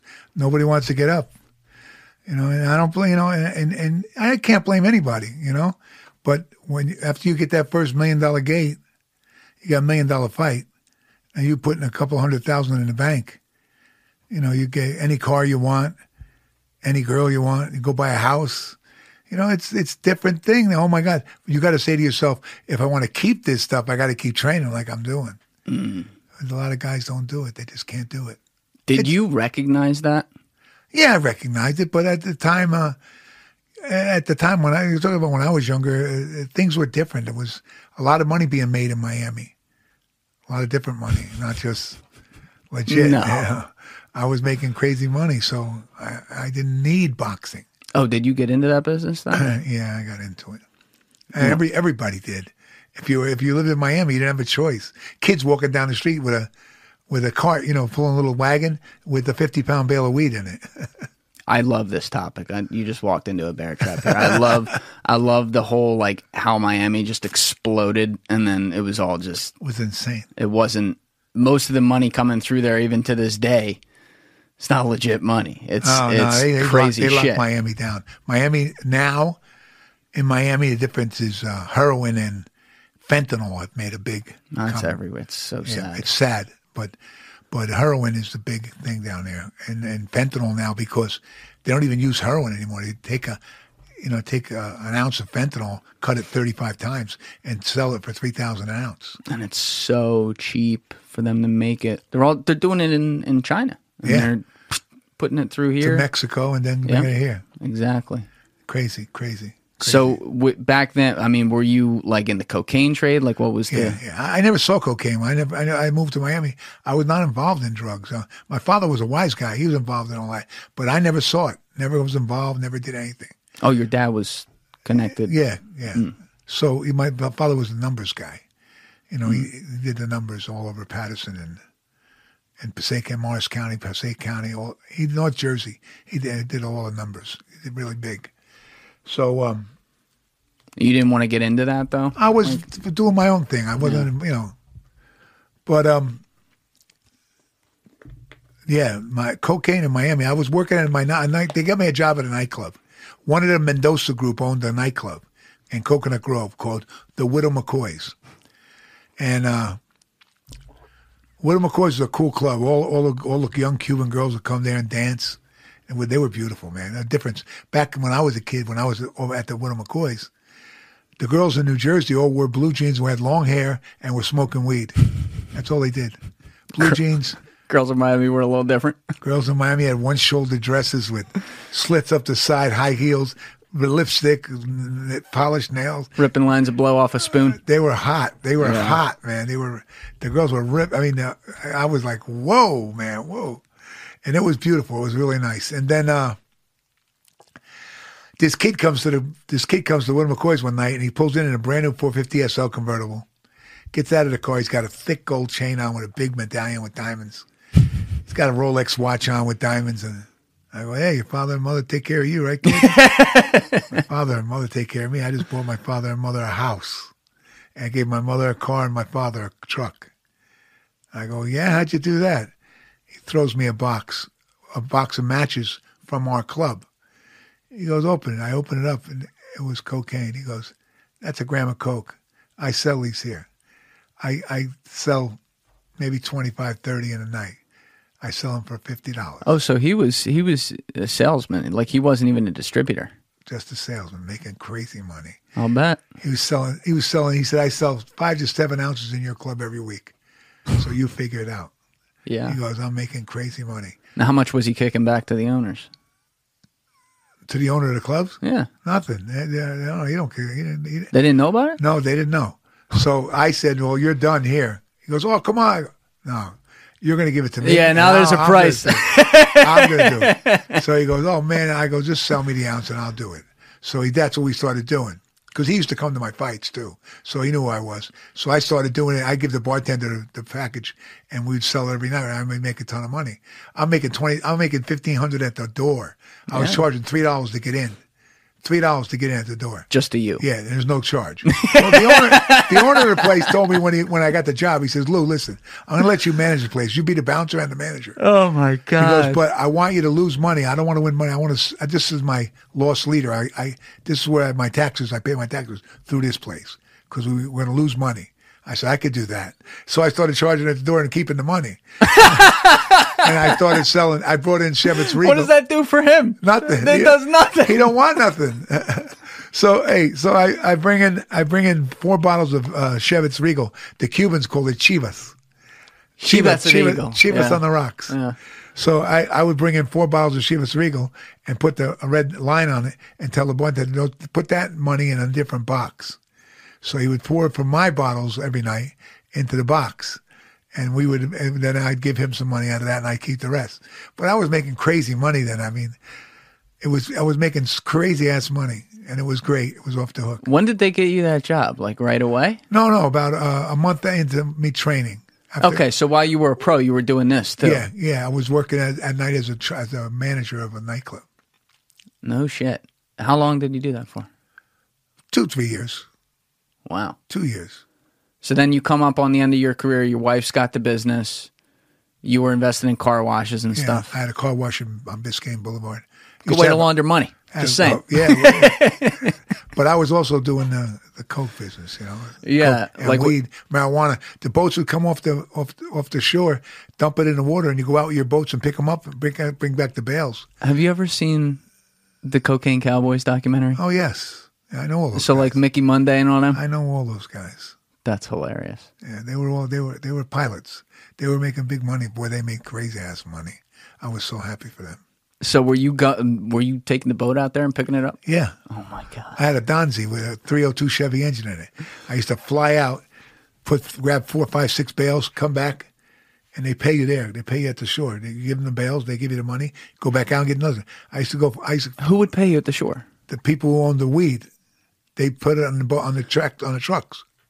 Oh, so you would, in addition to doing what you were doing, you would also just be the gopher to Just go out go and get it actually and bring get it back. and you get paid to go get it and bring yeah, it back. Yeah, they pay everybody. They have a bunch of people there in boats going out and picking so you never have to sell it. You're talking just, about a big ship coming, just throwing bales in the water, and you guys pick them up, throw them in, a, in your boat, bring them back to shore. You give them the. You have to take at least four. You give them. I used to take six. Give them the six, and they pay you. But I have my wife or a friend of mine sitting in the car, pay them, and I go back out again, go in and out. so this part of the business, you weren't even selling anything. You were No, just, just going and picking picking up, it just up. picking up, Now, how yeah. often did you do that? And then when it got into shore, after after you got everything off, and they took it to a warehouse, you want to go and pick up bales. You could buy them. You want bales there. and then price it out and Yeah, split it then sell. sell yeah. All right. I, So like- I used to bring mine back to Jersey because that's where you get the most money. You buy it in Miami for, you can buy dirt weed in Miami for sixty dollars. was this pound. was this always was this weed and coke or was it no just weed and coke? it was both? Yeah. So they drop it off because they would do it. What's that called? In Miami, there was like the hotel or the the apartment building on the corner where they'd have the people in binoculars watching. You know what I'm talking about? Like Key- where? Key Biscayne? Yeah, I, th- I think that's it. Yeah. So then they they would dump it like three four miles out, and you were one of the guys who would go get it. Yeah. And bring it back. Yeah. Now, how many days a week were you doing that? Oh no, not weeks. It was once a month or twice a month. That's it. Yeah. Okay. Yeah, you get fifteen thousand dollars. Go out and pick it up. Fifteen thousand dollars to go pick it up Yeah. off the ocean. Yeah, and bring it back. And every every trip you get fifteen thousand Now, how did you? What, what was the system they had? They had tracking devices on it. on the weed. Yeah. No, What? What? Like, how did not you? then. Not that time. So, how did you identify where it was? It's right there. The ship's right there. They're throwing it in the water. Oh, so they wait till you get there. No, they don't wait. They're throwing it in. As soon as they get there, they're throwing it in. You, they're they're looking for people with boats to go out there and get it. The drug dealers, go get it, go get it, go get it. Yeah, I usually I knew all the drug dealers. I knew the people from being in the clubs. So they would ask me, "You got a boat?" I go, "Yeah, I got a boat." They go, "You want to make some money?" "Yeah, I want to make some money." Okay, here's what you got to do. And I said, "Let's go." And that's when I started going. All right. So let me understand this. They're flying in the plane. Maybe they're coming from the Bahamas at this point because they would start in Colombia Right. and then they'd fly to Bahamas. I forget. Did did they drop off stuff there too? Yeah. Okay. In the so they- Bahamas? Yeah. They dropped off stuff there. Then they'd come from the Bahamas and shoot west directly towards Miami. So when they go to take off, it's whatever it is, like a 15 minute flight, wh- whatever it is. They're taking off in the Bahamas and they're going to be there. So if there's not a boat out there, they're still dumping it. Yeah, of course. So th- sometime, how long would would They the come in ships too. I'm sure, but Marijuana like, usually came in a ship. Coke came in a plane. so the boat would just dump it. Dump the bales right off. They keep throwing the bales off. What was the longest time it was sitting there before you got there? Sometimes twenty minutes. How did you know where it was going to be? It's They a tell you. They ocean, tell you right where it's going. but it's an ocean. It, There's a big ship there, a big giant ship. I know, but then you got Like a container ship? There's waves and shit. Like it's No, going to no, float no, away. no, no. No. It's not like there's no waves. There's no waves like that. No, it's right there. I shouldn't say waves. There's like currents though. No, it's not that bad. Believe me, they know what they're doing. If the ship's right there, the stuff they throw it in the water, it's an actual, actual big circle of it. And it's and how right he- how heavy was like? 40 pound bales. I grab one bale, throw it in the truck, another one, throw it in the back. I just kept throwing one hand on the wheel, grabbing the bales and throwing them in. And then I turn the boat around, go in, pick up my money and go back and get another one. Sometimes you can make five trips before the Coast Guard comes. So they would dump them in heats. They would do like one circle, come back around, do another. Unless the Coast Guard saw the big ship and saw them circling, then they'd have to go. They'd have to get out. How many? How many was the most they'd do? Six. You were saying. Uh, maybe five, five, six. So what's that? Like three, four hours of work to do five, six? a lot. Uh, One is two hours of work. See, that's why I said you don't. You got to get lucky because if the Coast Guard comes, if the Coast Guard comes, you you got to go. I had a 35 foot cigarette. I mean, a tw- um, I had an 18 foot cigarette with a 302 Chevy engine in it. So I used to hit How that fast could that go? every dude 75 on the water. And it took, but it's only three miles out. It took you two hours a trip. No, it's not three miles out. Less than that. How far out was it? Maybe a mile and a half. So how's it taking two hours a trip? Two, two hours. Who said two hours? You were saying I said two hours for all the sh- all the boat to get rid of whatever they dropped in the water, and then you come back in. wait, wait, back Two up. hours of going back and forth. You're right. Okay, okay, total. You're saying, Yes. and that includes like the drop Yeah, off and yeah, everything. yeah. Two hours of picking up, dropping off, picking up, dropping off, picking up, dropping off, as much as you can before the Coast Guard comes. Now that they like, because salt water spoils Coke, especially. I mean, it spoils These everything, but it, it spoils Coke They're all- completely. oh, Coke? No, Coke's wrapped. So th- how would they do it? Coke it? would be in like twenty kilo packages or forty kilo ca- packages, big packages. now, what would they? Th- what would they wrap it in? Well, individual kilos wrapped in plastic. Right, and then But what the, else? the big things it? like a rubber, like a rubber thing, though, it floats. Mm. It would just float. The stuff would just float. A big package would float. You pull it in the boat, take off. Now, Yeah. they put like any? I guess they don't need to because it already weighs forty pounds. But was there anything to like kind of? I'm still trying to picture this. Like keep it in the same area because if I dump, if I'm a mile off, Right. right, and it's the Atlantic Ocean, and I dump something, it's forty pounds, fifty pounds, whatever it is. If it's if I let twenty minutes go by, it could be a half a mile that way. Don't- Maybe not a half a they- mile, They, know but- what they're doing. There's no current. There's they, they, right there. It's right there. When we pull out there, they're right there, right there in front of you. You can't miss them. They're right there. Now, were you doing? I, I imagine you're doing a check as you're going out. Like, do I see any Coast Guard boats? Like, Oh no, you got to take a look because the Coast Guard comes. They, what they Coast Guard usually before they caught on, they had the big light in the front. so you say they got that big light. Wait, are you doing this at night? yeah, Always at night. Yeah, always at night. I guess that makes sense because you can see the fucking plane during the day. I mean, see the big ship out there a mile off. Like, what the fuck's he doing? you know those planes that like fly by the beach with the sign on them. You just see one of those flying by, like, oh, what's that coming out the back? See a boat hey, come right funny, there. Funny, I'm coming home from the port of Miami one day.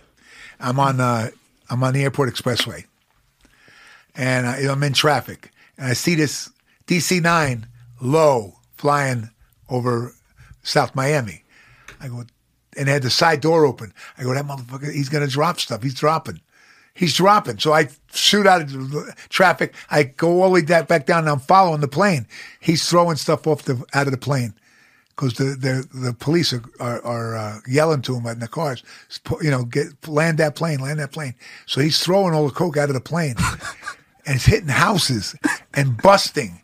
And one guy's outside. He's mowing, he's uh, watering his lawn, and he and the, and the kilo hits his and it's all over. The coke busted. And the guy goes, "What the fuck is that?"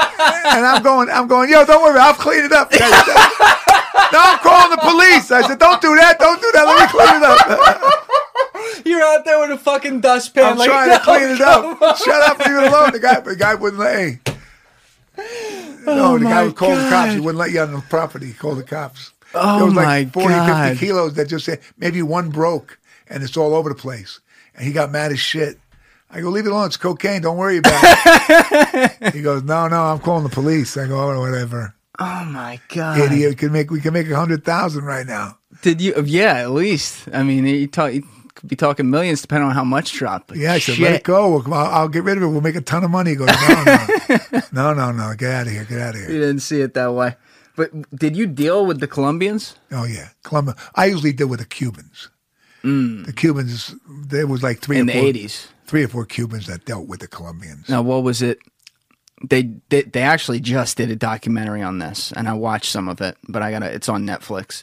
They did a documentary on, I, I think they were cousins. They were at least friends. Sal and what the hell was the other guy's name? Sal and Willie, Willie Falcone and and Sal. Oh, Willie Falcone. Yeah. and Sal Magluta or, or Ma- Magluta, something like that. So they were the Cubans Yes. who in the 80s were like the guys. yes, they were getting the coke from the Colombians. Did you deal with those guys? Yeah, I knew them. I knew people who were with them, and I dealt with them. That was that was Met I them mean, at the clubs. You know, I met them. I, I, I got I got walk in the club because of who I was boxing and and uh, everything like that. So they, I just walked right in. Damn. So you towards the end of your career, that's when you were getting losses because you weren't into it anymore because you were doing this. Yeah, making money, crazy money. So what? Like, did you have a conversation with Dundee? No, no, I didn't. They didn't know what I was doing.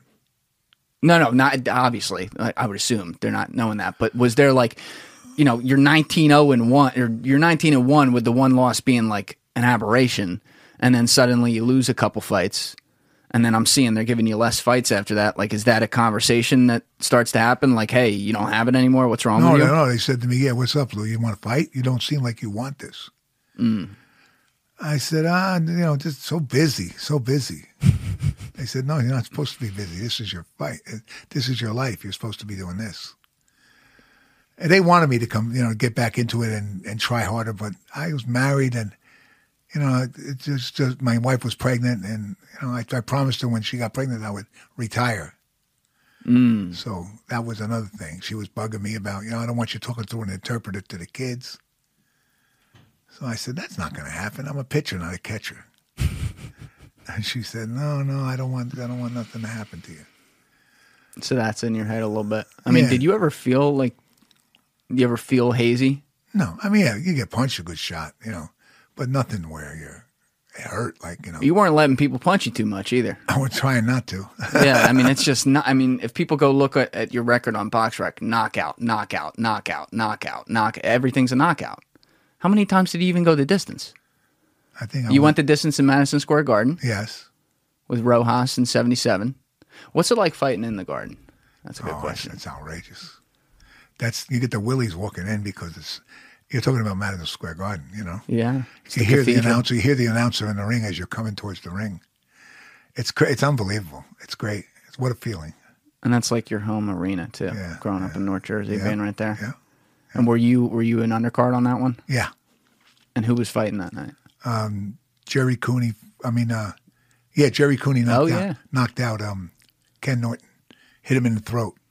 I've seen the video of that fight. I fought after them. I wasn't supposed to fight because the fight was That's like a famous fight. it was supposed to be a 12 round fight. So Cooney knocks him out in the first round. Yeah. So they called me. They yelled to me, "Lou, you got to you got to fight." What? the fight's over. I'm dressed. I'm leaving. They go, "No, you got to get ready. Go, we got you got to fight." Damn it! I So it wasn't back- even planned. run inside, get dressed real fast. They grab my hands, and I and I get in the ring. And They threw you in the ring with another 250 pound man, unprepared. both eh, both of us weren't prepared.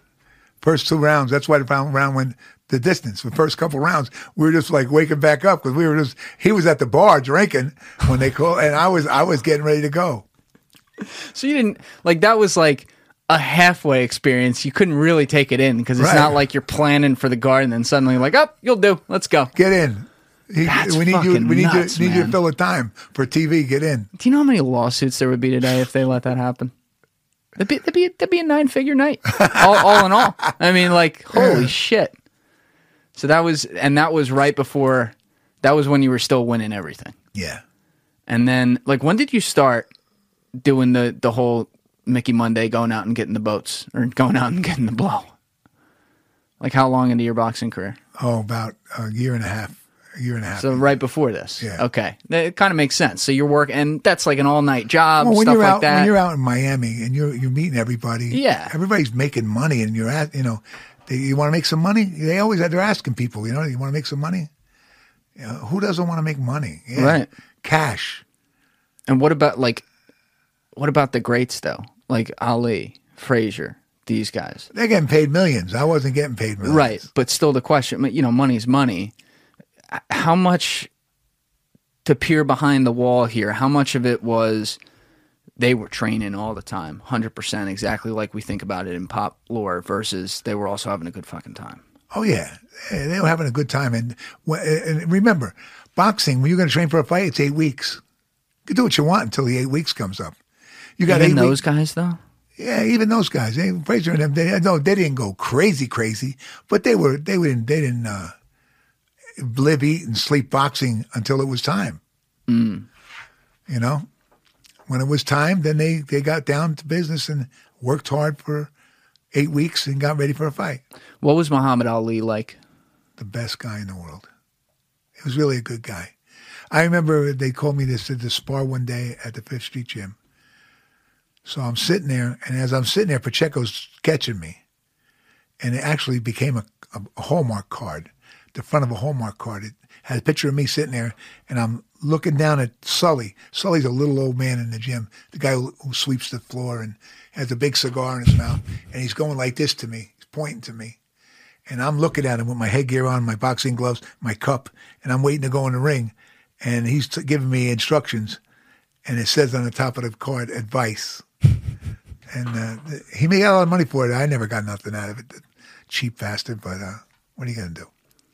But um, I get in the ring with Ali, and uh, I'm moving around. He said, I just want you to move around box today, Lou, just box. So I said, okay. So I'm moving around box, box, box. Go back, the bell rings, go back to the corner. He said, you look good. You look really good. Muhammad Ali looks at you and says, You look good. No, no, the, the other corner, my corner. Okay. Ali's in his corner. I'm in my corner. He said, "You look great today. Wow, what's up?" I don't know. So bell rings. Go back out there. Same thing. Moving, moving, slipping. You know, a few jabs. I hit him with body, a couple body shots. Go back. To the bell rings. Go back to the corner. They go, "Wow!" Now the people outside the ring, they're all starting to talk. Oh, oh these guy's looking whatever. Third round, same thing. I'm still looking good. They say, you know, I come back to the corner. What the fuck, Lou? You, I mean, you took that step, man. You hurt him a little bit? No, not you know. Neither of us are getting hurt yet, but we're we're in there. We're boxing. Fourth round, I jab him into the ropes. He comes off the ropes, hits me forty times. Boom, boom, bang, boom, boom, boom, boom, boom, bam, bam, bam, bam, bam. What the fuck? I go, what happened? He goes, oh, I was thinking. I go, man, go back to thinking. Holy shit. Go back to thinking. Leave me to, holy shit. I, he started laughing. Then we started moving around again. And, you know, and then everybody shut up. How often did you spar Ali? I sparred with him about 25 times, Holy shit. 25, 30. Now, how many rounds would you do sparring with him? Uh, two or sometimes two, sometimes four, sometimes three. It's all according to what he wanted. How, how many other heavyweights were there? You know, they he always sparred with different guys. What's it like taking a punch from Ali? He's so he was so fast. He was just so fast. You know, I mean, and he had he had that snap behind his punch. So when you you got hit with it, you felt it. But uh, he, he was good. He was just a good fighter. Good, great Good guy. fighter. Good guy. Good guy though. I mean, I remember one night I'm at, I'm fighting and he comes to my fight. He came to the fight. I had just knocked the guy out. So I, I, I, I get out of the ring. I go back to my locker room to get ready. Because after every fight, I used to take my wife. We used to go to, to the Bahamas for two weeks. I could relax in the Bahamas and then co- come back and get ready for the next fight. But uh, trying to get in my locker and it's locked. I go, who the hell locked my locker? And I'm pulling. I go, give me a knife. I can get it open. All of a sudden, the door opens this much. It's Ali. He goes, give me a, give me a few minutes. You know, I'm the champ. I said, give you a few minutes. That's, I, I said, okay. I shut the door. I sit down. I don't say nothing. About eight, nine minutes later, some girl opens the door, walks out, fixing her hair. Ali comes out, going, don't forget, I'm the champ. I go, oh my God. let me get my clothes. Oh my god, that's unbelievable. He's just he's such a legend in the sense cuz you know, he's also dead now, which adds something to it cuz he's not even with us, but he stood for so many different things in culture that went beyond boxing. You know, he just had such a obviously it starts with the whole refusing to go to Vietnam and everything, which yeah, in I, I, have hindsight no, I have no beef with them people. yeah, yeah. It look it looks like a pretty good decision in hindsight on his part based on what happened with that war, but it was so controversial at the time and he was this larger than life person too. You know, he had such a I mean, to me, he's one of the greatest speakers ever. People love to hate him, then they just loved him. They loved to hate him in the first when he started, when he was um, predicting his fights and big mouth and all that stuff. They thought he was a big mouth, but he wasn't a big. He was a promoter. That's what he's doing. He's promoting the fights. People bought tickets. They wanted to go. That's why you know I want to see him get beat. They want to see him get beat. So I'm talking. Uh, Archie Moore will fall in four. Uh, you know, stuff like that. You know, and and and then- and and people wanted to go see it, and they, and Archie would fall in four. I think this is the part that like in general we don't think about enough in you know the casual boxing fan or just anyone who's like ever seen a fight is that whole aspect of what goes into driving the fight to get results. Like what drives the people who get a chance to contend to be able to get there? Number one they have to be great but number two they gotta market they gotta have like controversy. They gotta have stuff around them. And he's the guy who to me i know there were guys doing it effectively before him but when you look at the story of boxing as a sport and then dragging into ufc and stuff like that and marketing in sports he's the guy he knew how to get he knew how to say get that spotlight right here and and i'm gonna earn it you're gonna you're gonna be happy it's here Yeah, Ali Ali definitely definitely was a promoter. He knew how to promote the fight. So uh, you know, it was all beef, it was all hype, but he knew how to do it. And people wanted to come see him because of that. I mean, look when Ali fought back in those days, back in the day, like in the in the early seventies and eighties, you wore a tuxedo to go to a, a championship fight. And, you know, every every star was there. Every every big movie star, every TV star, all, all the big politicians there. Everybody was at the fights. Today it's different. You wear what we got on right now. We go to the fight. I mean, it's different, but uh, it's it was a it was a big thing. I mean, when I went to Frazier Ali one, I went with my dad. We when was that seventy four or seventy two. I'll, I'll look it up go ahead though Ali Frazier won at the Madison Square Garden. My father got us ringside seats. My father wanted Frazier and I wanted Ali. Of course, Frazier won. But, um, I mean, all the people that I saw at the fight, you know, Jack Nicholson was there, all of star movies, the women, the female movie stars. Everybody was there, all the mayor, the governor, you know, stuff like that was all there. You know what I mean? Like, wow, look at this. But uh, you don't see that anymore. not like that No. It, but here's the other thing. Like, it was very disappointing to me how, for example, McGregor handled this last fight when he snapped his leg and was on the ground and then, you know, fucking talking about the other guy's wife and his DMs and shit. And I'm not going to support that. I, I just think that's so across the line and it feeds into some of the negativity he gets on his brand. But after I'll say that, the other thing I'll say is he's a marketer. He knows what gets attention. People and people want to go see him fight. Yeah, go Yeah. because he he know you know he, he knows how to beef up a crowd. But uh, at the same time, sometimes he doesn't. He's not real smart. He lets his mouth work before his brain. So I know, agree. So But he I think he's my my takeaway there is that he's sitting on the mat. Now, obviously like he didn't lose that fight per se, his leg snapped, but he's like, "Holy shit. I've now lost ever since that Floyd thing. Now I've lost like 2 or 3 out of 4 fights." I lost my one before this. I'm in here. My leg just snapped. People are going to be sitting at home going, his career's over. I got to change the narrative right now. So while I'm sitting on the mat, people aren't going to remember this. They're going to make fun of my leg and then talk about how I was talking shit on the mat. And God damn it, they are. Yeah. You know, people are asking for his next fight. They're not being, you know, there's still people going like, oh, he might be done, but they're they're tuned in for the next fight.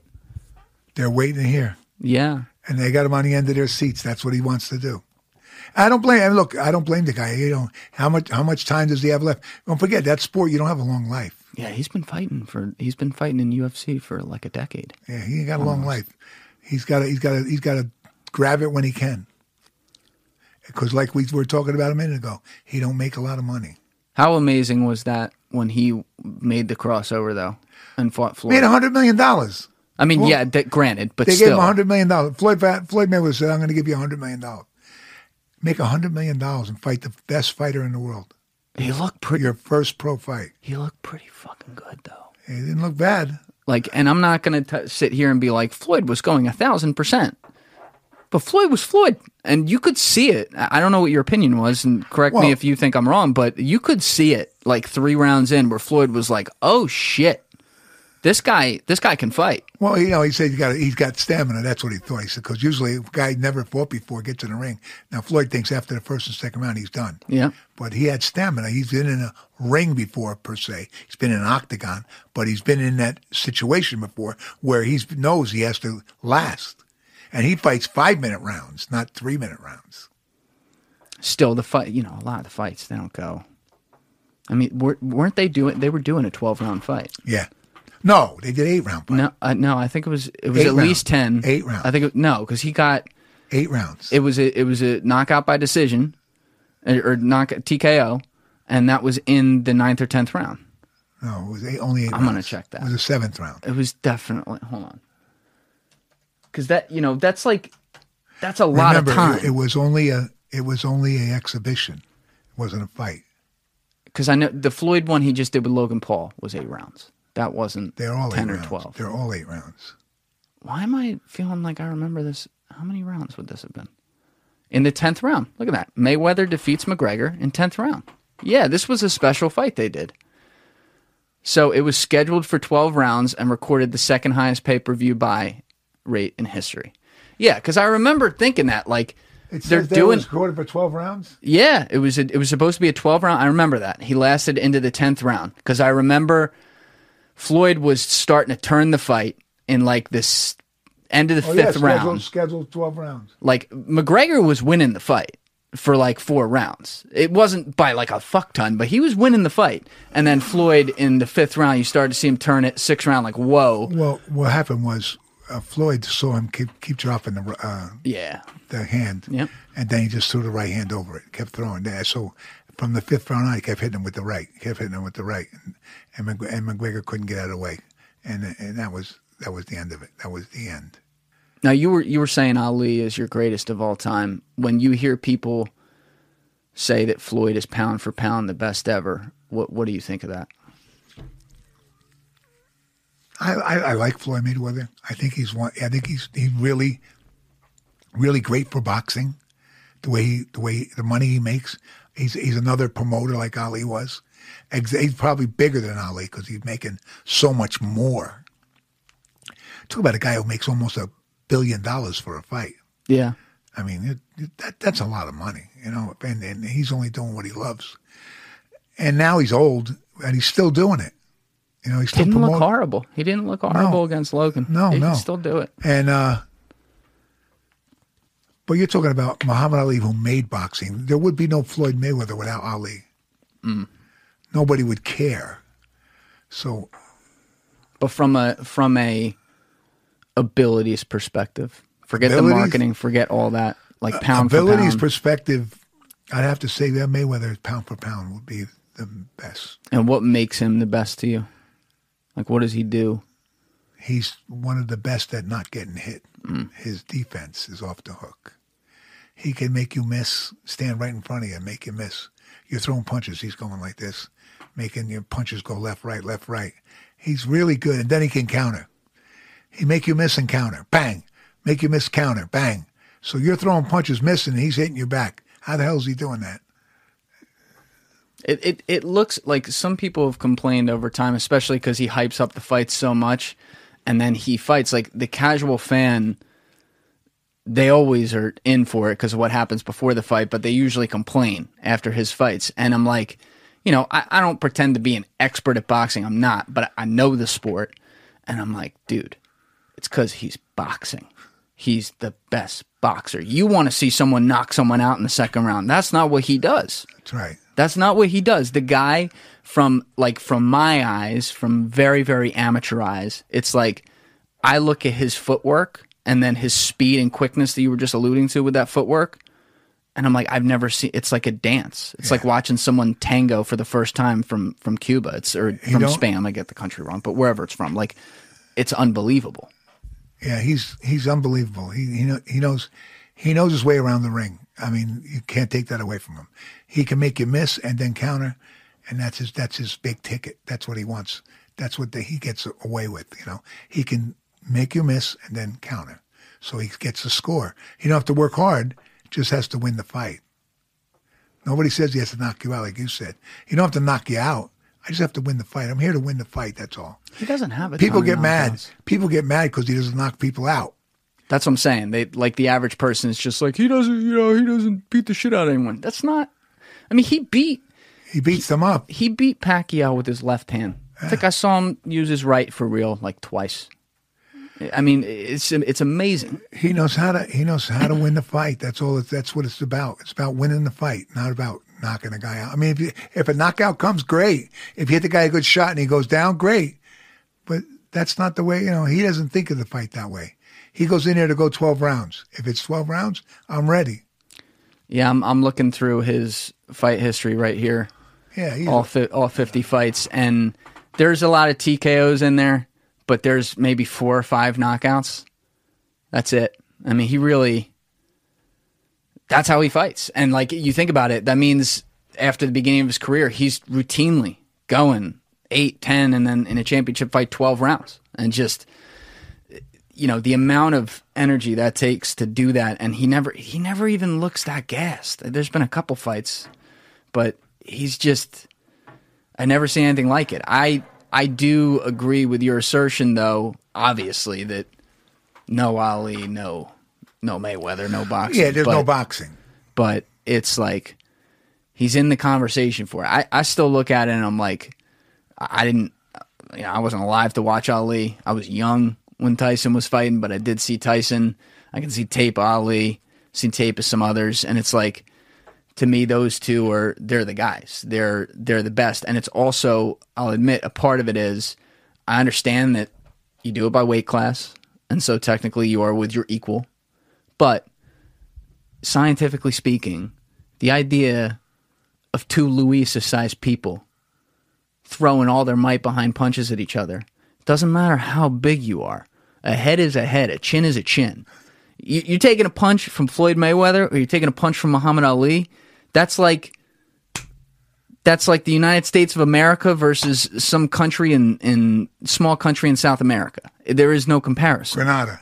Yeah, yeah. It's it's just, and that's no disrespect. It's science. Right. I mean, I like I don't know how you. I look at Tyson's hooks because I used to watch that all the time. Carlos would have me watch that all the time because they were so tight, they're so perfect. I'm like watching this. I'm watching him come up, you know, the duck and hook, and you just see an exposed face after missing on a punch, and Tyson come up, and it's like, how do you survive that? That's hard. Like I know he knocks him out, but like no, no, no. How did you live? Yeah. Well, you got to be in shape. You know, if you're not in shape, you you, you probably won't live. but still a head is an, an exposed head is an exposed head you're getting hit right here by a mike tyson hook at full force what happens when they wear four ounce gloves? even more Like- MM, MMA, four ounce gloves. i will admit though no one has a strike like that but still like there's guys who can strike like a motherfucker in there especially the big boys you know you look at Ngannou Yeah, he hit hard. When he hits a guy and goes down, then and he's laying there helpless, and he's getting hit again until the referee stops it. that's the scary stuff Uh, that's scary. Yeah. it's like fuck man and and they really that's the risk in your life shit that's just That's what happens. You got you know, you take your life in your hands. You when they hit that bell, you better be ready. Better be ready. If you're not, shame on you. You won't be able to tie your shoes in a few days. what did you think of tyson I thought he was a later day Frazier at first, mm. but then he was so fast. He came in uppercuts. He really didn't have that much competition in the beginning. But don't forget, it's only his beginning of his career. So, but Pull that then he, mic in just a little bit. then he fought everybody. You can pull it too, by That's the way. all right. You can bring it to you. He fought everybody. So you can't take it away from him. He he fought everybody that was there. He just was, because he wasn't that tall. He was like 5'10, 5'11, Five eleven, something like that. You know, it's not like he was six three going up, because Holyfield was what, like 6'2, 6'3? Yeah, yeah. You know, these guys, you, you're six five, bigger guys, and he just, he was, he's built like a human blowtorch. Yeah. I mean, it's not normal. Well, I think for a little while there he was on the Mm. for a little while there. Well, have you ever seen this guy at like age Yes. 12? Oh, you no. ever see you ever seen a picture of Mike no, Tyson? at age twelve. Yeah, I'm gonna pull this up and I'm gonna put it in the corner for people. I think it's age 13. You know, take a look at this picture. This is a 13 year old man, as I like to call it. That is Mike Tyson at age 13. That's not normal. Doesn't even begin to describe it. Like there's there is definitely he obviously worked his balls off from a young age. Who was his? What was his trainer's name again? Right there, Yeah, yeah. What was his name? Cus D'Amato. That's it.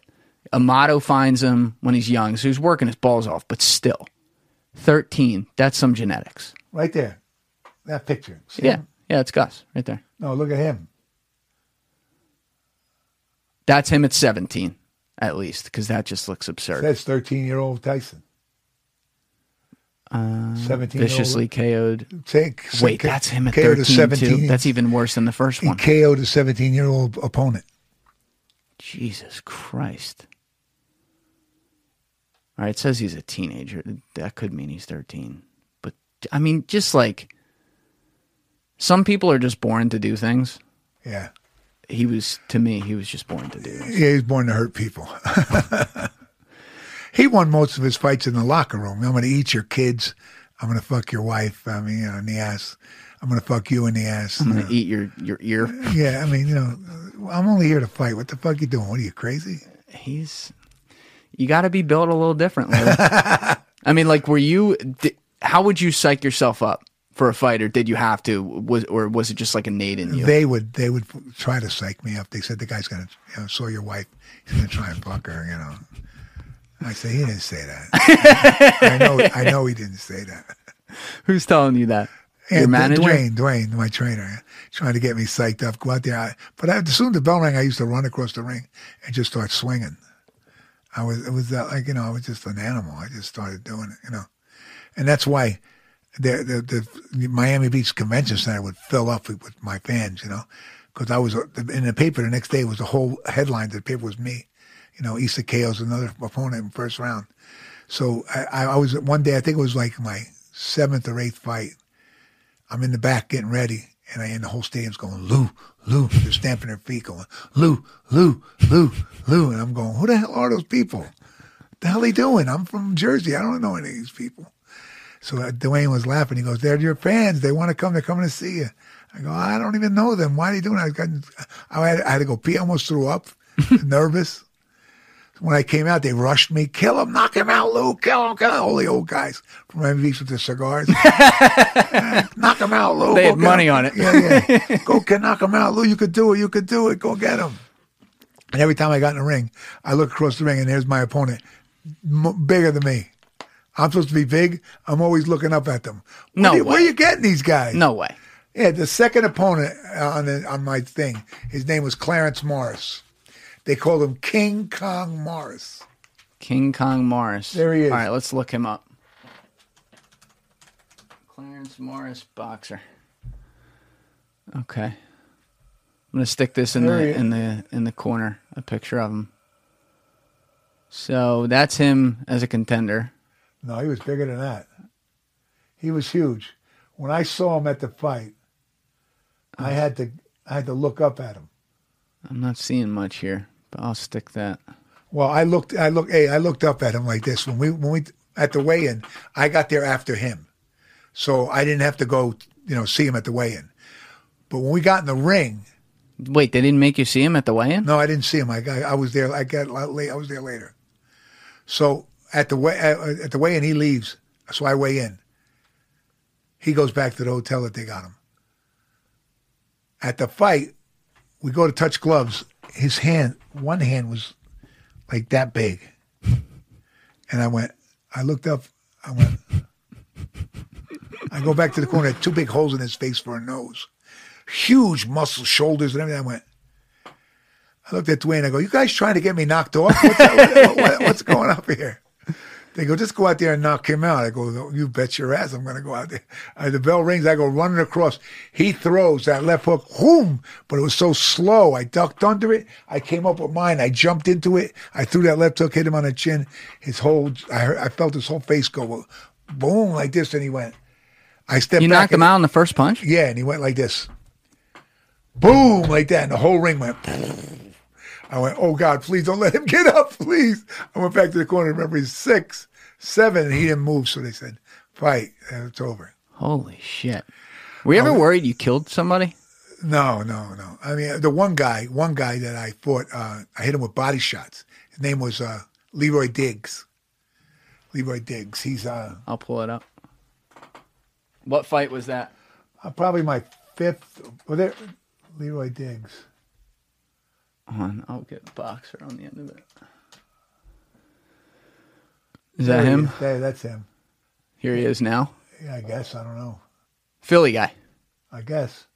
But he uh he was doing really good. He uh, first round he, he had a slapping jab like Ali, and uh, he was at the gym for a few days before our fight. So uh, he had that slapping jab. I saw the jab when I was sparring with other guys. Oh, he was at Fifth Street Gym. Yeah, he came, they brought him into the to fight to train a few days before the fight because I guess he was from Philly.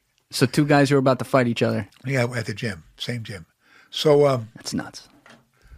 So he hits me with that slapping jab, and I can't get out of the way of it. I don't know why. I just can't get away. So the end of the third round, the referee comes. My eyes closed. He says, "Lou, you got one more round. You can't see. I'm going to stop the fight."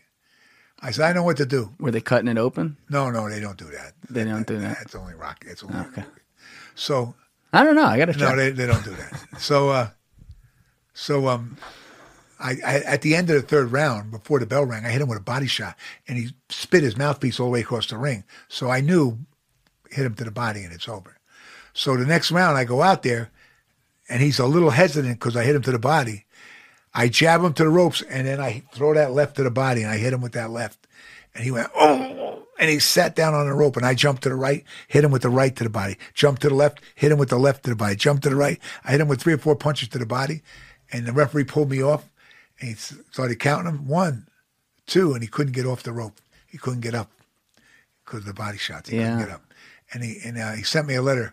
Three months later, he goes, "I'm still pissed and pink." Jesus Christ. He goes, "What the hell did you hit me with?" He wanted to look in the gloves. They came. He came after the fight, and uh, he said, "I want to see. I want to see his hands." After they took the gloves off, and he wanted. He thought maybe I had something in there.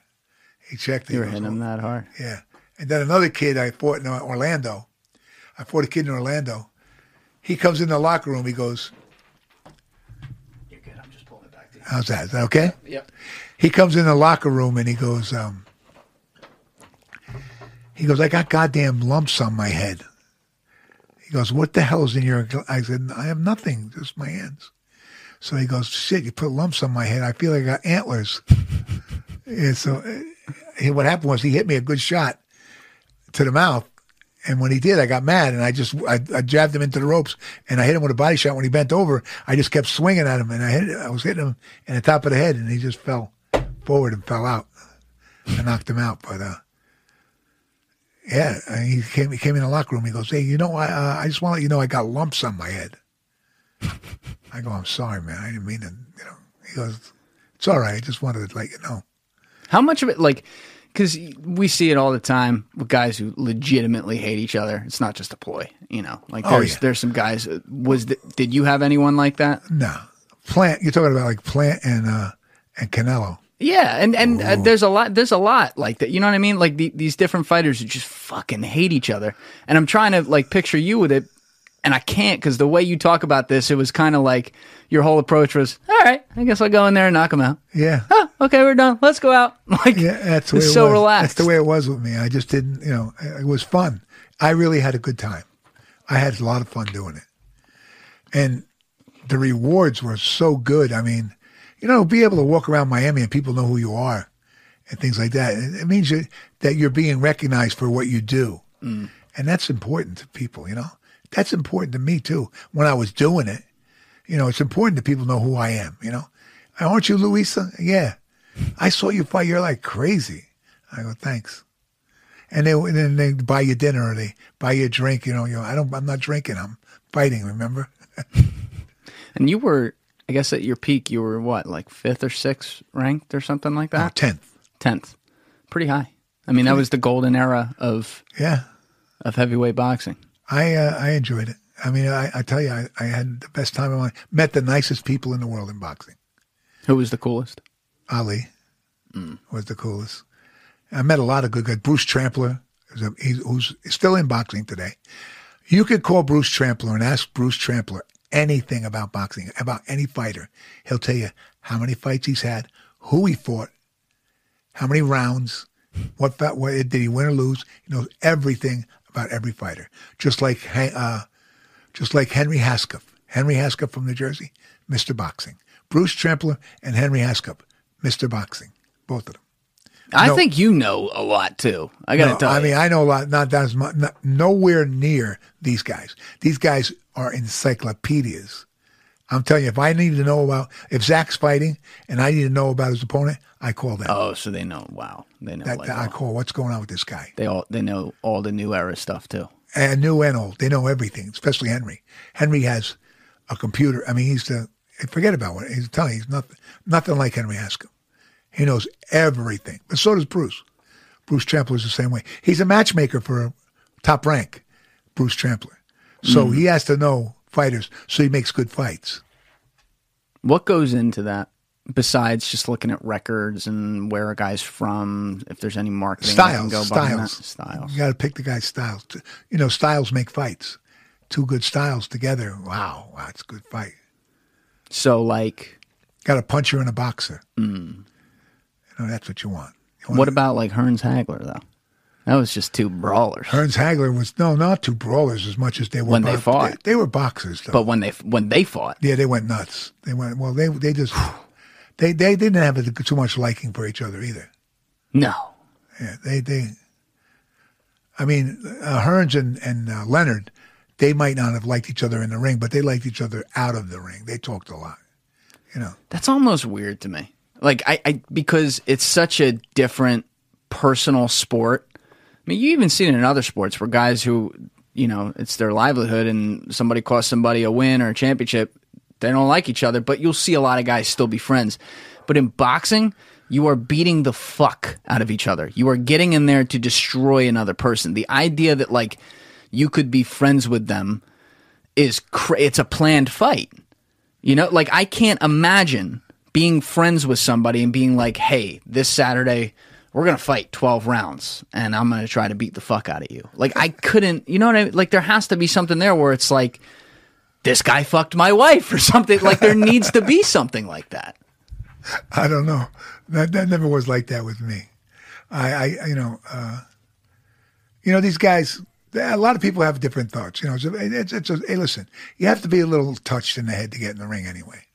Mm. You got it's only you and another guy, and you're punch. They're punching each other, trying to hurt each other bad. So it's, it's got to be a little bit wrong with you to want to do that. Sure. So you know, from to jump for that's that's one thing, but uh, Ali and Frazier hated each other though, right? yeah, they they hated to love each other because mm. look at the money they made together. No matter what, I mean, Frazier Ali, everybody was there. They were in the they were in the theaters watching it on the big screen. They were at the fight. They were at the they were everywhere watching it. You know what I mean? Everybody wanted to go watch that fight. That was the number one fight.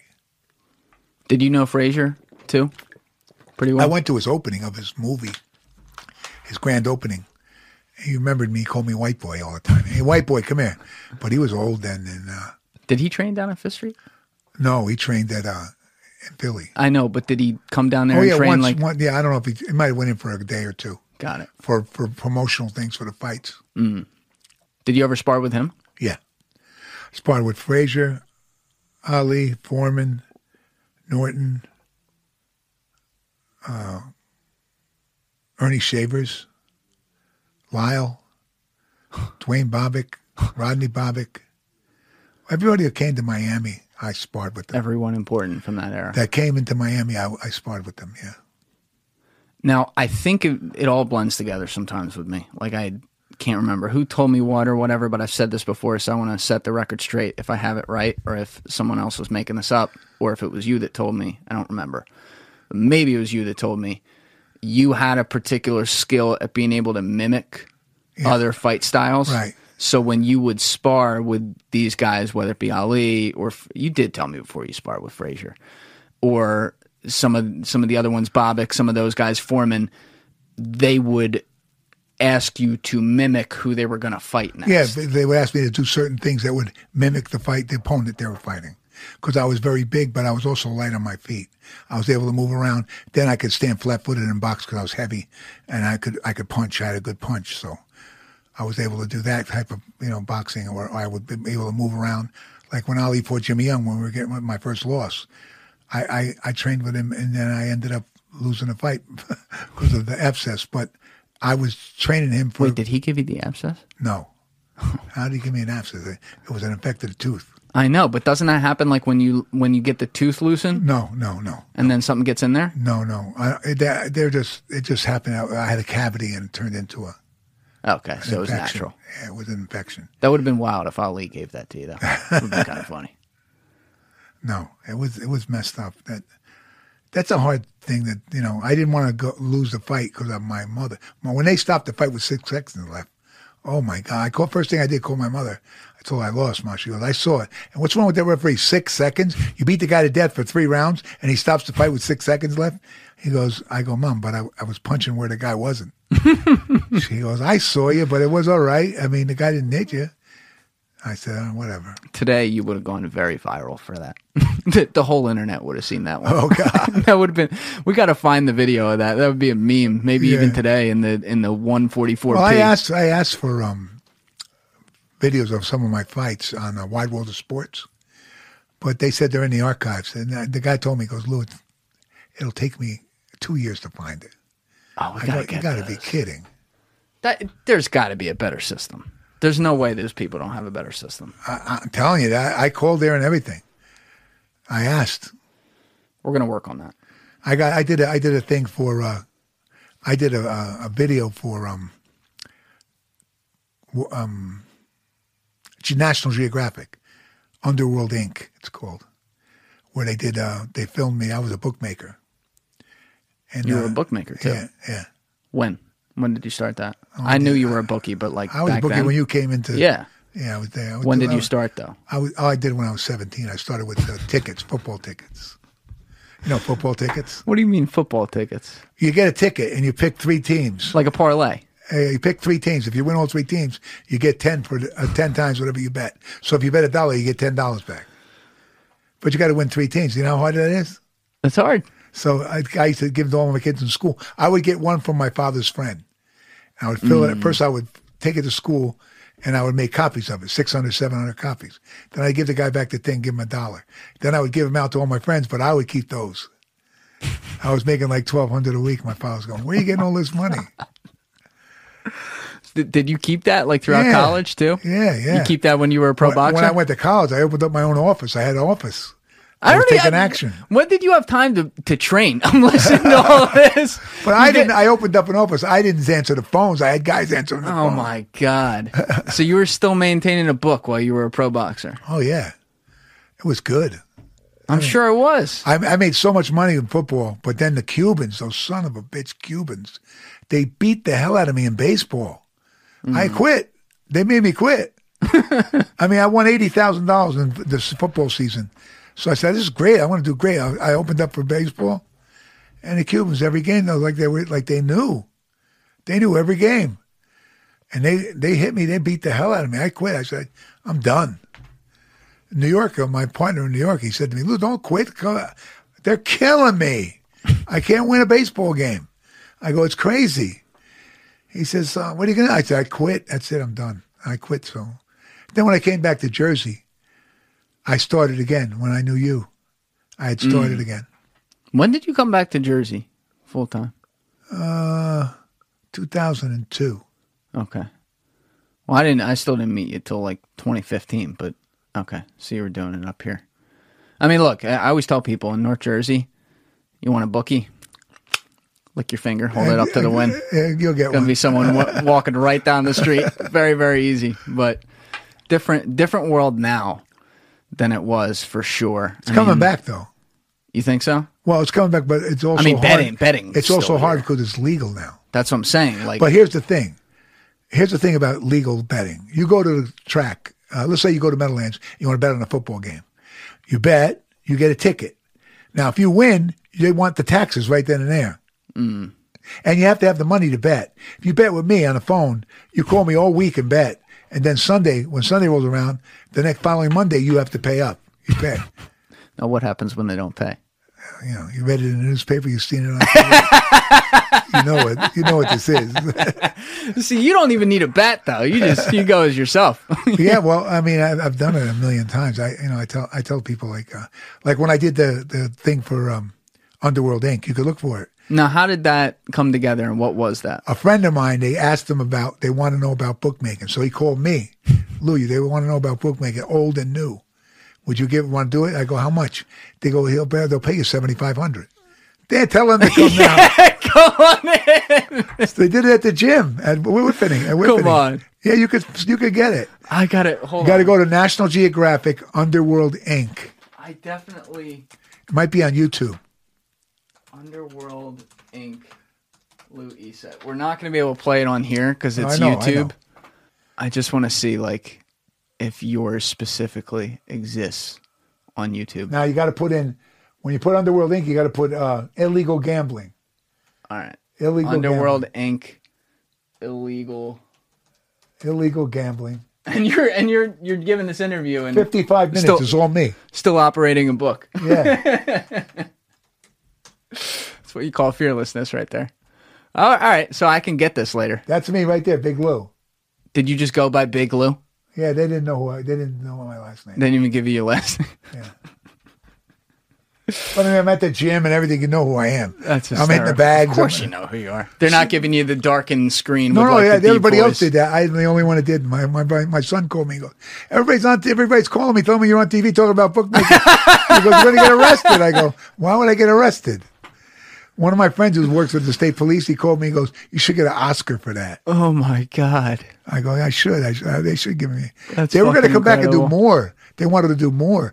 They wanted to do uh, every day in a bookmaker. Like they wanted to do like a uh, like a weekly thing, like a what do you call it, a reality show. Oh my god!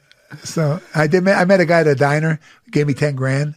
One of my friends, I told him bring ten thousand and give me ten thousand. So I counted and I said, okay. I said, Mr. Governor Christie, I said, when you legalize gambling, I'll work for you. In the meantime, I got this. Oh my god! It's in the, it's in that show. You'll have see to it. watch that. You'll see it. That's incredible. But you, so you still had that during your career. The focus was more on picking up the blow, though, because there was a lot of money in that. Oh God. So then, how did you decide your career was over? Did they kind of tell you, like, all right, No, I did. You said it. Yeah, I said I'm done. So you know when you're talking about pick up the blow, I, I didn't only pick up the blow. I was bringing it to New Jersey, New York, Pennsylvania, Oh uh! Chicago. When did that start?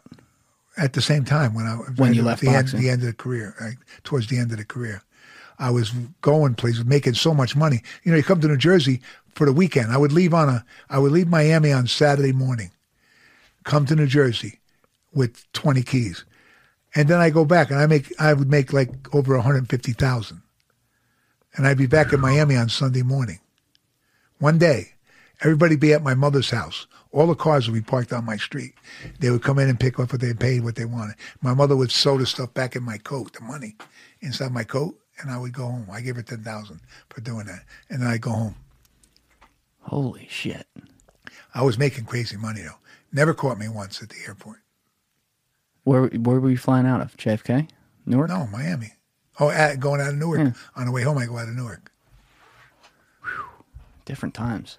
Yeah, today. How long go, were you doing Today, that? you got to go through a metal Yeah. detector. You go like that. They still have money in your coat. Yeah. Back then, you're handing a baggie to the fucking TSA agent. Not you even. No, you don't. You don't even have to do nothing. Just go. There was No, I'm T- saying you're giving them There was no TSA. yeah.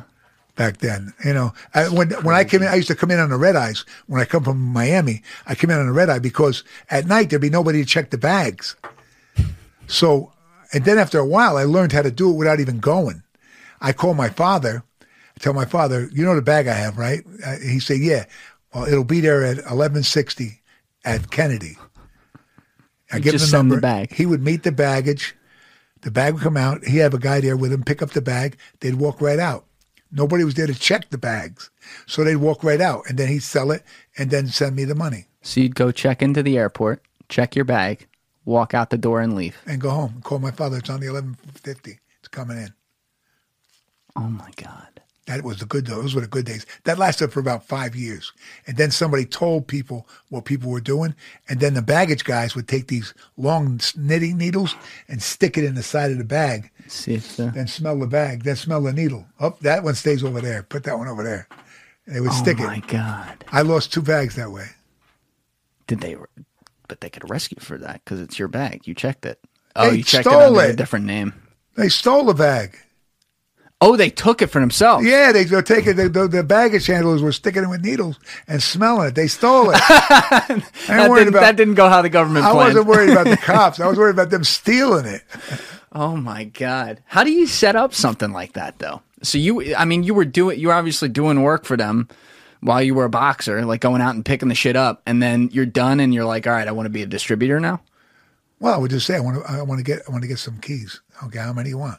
And you know, you're talking about back then. Keys were sixteen thousand dollars. Up in New Jersey, they were fifty-two.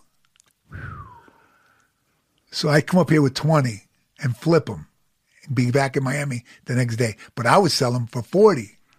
So you'd have like a few go tos who Few. would buy them every time. I had time. so many guys I couldn't take. I, I had to stop because too many people knew what I was doing.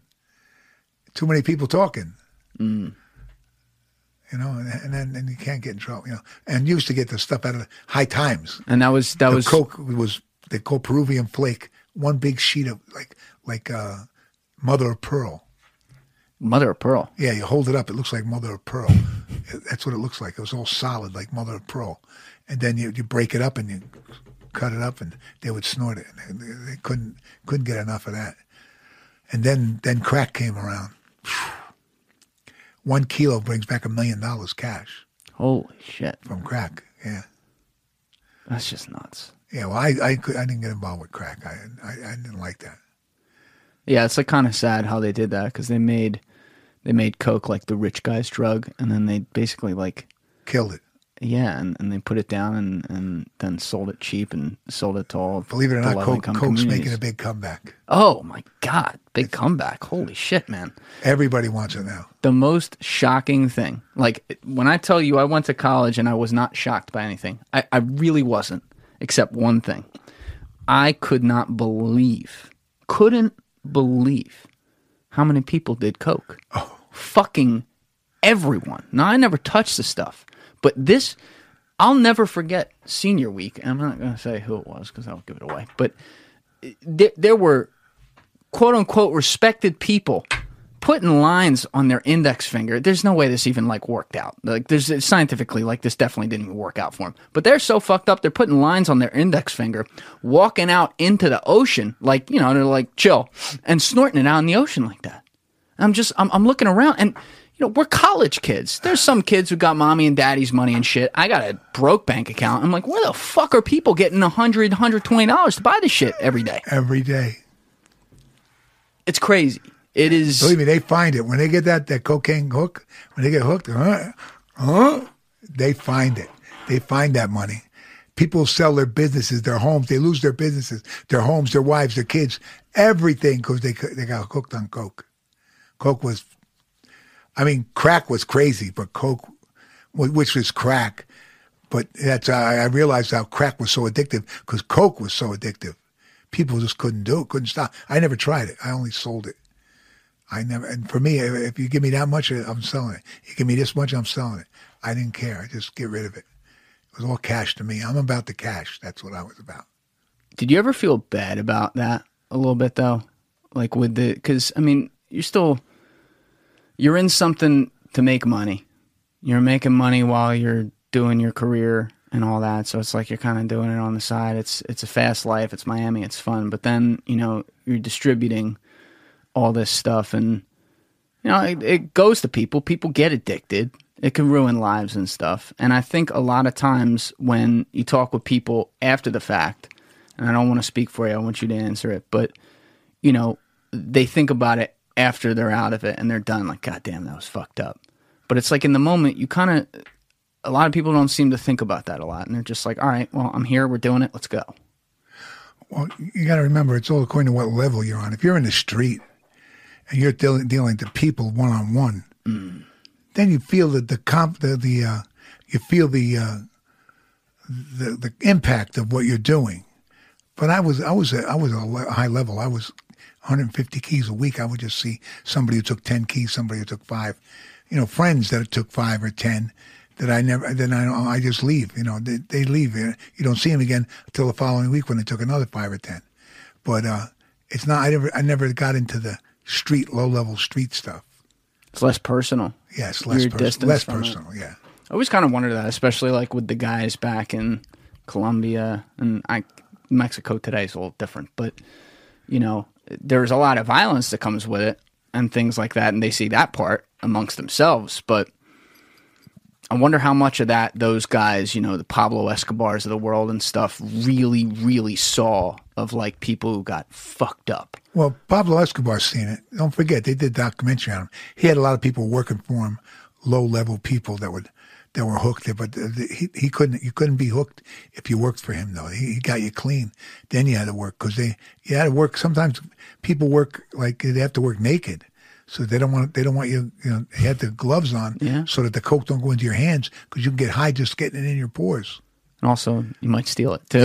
they didn't like that. They don't want you. They don't want you to steal nothing. Who's the guy? Frank Lucas, Yeah, Lucas. American uh, American made the girls gangster. girls work naked. Then, look, they made a lot of money, but uh, you can't. You don't want you stealing nothing. I always wonder about like the people, like th- these different stash houses and stuff. There were thousands of them, thousands of them. Like Yeah, we we have, to- I have to know people in my life who I don't know about who were work, who were like the people working them. I mean, like the physical labor. Like, how do you even get that job? We used to look for them, but we have, I used to work with a friend of mine who was a DEA agent. he used to give me the badges, and we used to go in and steal, you know, drug houses, steal from the drug houses. Oh my god! I mean, they're not, they're not going to call the cops. We are the cops. Ding dong, got a search warrant for the premises. Guy would, you know, I- I- on the floor, let's go. Guy give us guns, everything. Everybody, everybody on the floor.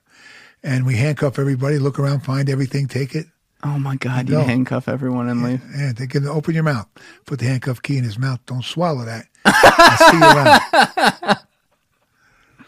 Oh my god! Oh, we made so big scores doing that. Did he go down too? No, I we didn't go down for that.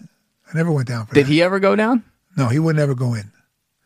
No, he never went down. I- No, no, no, no. Was- Talking about the cop? yeah. No, he never. He never down. got in trouble for that. No, no. I wonder how many cops like get away with so many, too many. You're talking about. Look, I know cops in Miami that were that were that made Dade County Metro. They quit and bought uh, lobster boats, and they were out doing lobster fishing because they found they went out one morning in their lobster boat. They had a little one. They went out to lay a couple of traps, and they found 70, 80 bales in the water. So they put it in their boat, brought it back, told called me, Luke, can you sell this for us? Yeah, oh no problem. Sell it for them, and then they ended up quitting the police force, bought two lobster boats, and we're out doing lobster stuff. You know how many more bales they must have found? You know, look, when you, I mean, cops even down there, but even at the federal level, you're a DA agent, you're an FBI agent. Jim Diorio, when he was in here, said the number. It's like whatever it is. It's not, you know, it's money. You're not poor, but like you only make so much, and you do it, and it's like anything else. I think people can the slippery slope. They can be bought off to be like, all right, I'll let that slide. I'll make a few extra bucks for my weekend, whatever. And then suddenly they're doing more, and then they're doing more, and then they're doing more, and and then you know the lines First blur. time, first time he takes it, he's done. He's hooked. That's it. Yeah. He's hooked. He can't get out of it after the first one because you're wrong right there. You're wrong for taking it the first time. So you, to keep the to keep their mouths shut, and, and you're just going to keep doing it, and that's what happens. I mean, you got kids. You know, you're a cop. You're out there working your ass off. You got a kid. He's sick. You can't afford to help him, and somebody comes. Something comes along where you can make a half a million dollars. Just look the other way. What are you going to do? That's what I mean. It's like It's too tempting. It's too hard. I mean, it, it, it's really hard to find really good police officers, and, and today it's tough. It's tough because they're getting abused so bad, especially today. I think it'd be harder back then. It's harder now. Why? Why do you? I mean, with the internet and everything, and and transparent transparency, but at least more ability to track what people are doing. And Yeah, but it's so back hard- then. It was like It's so hard to get a cop that won't look the other way. Hmm. Because look how they're being abused today. They're being abused. They're getting indicted.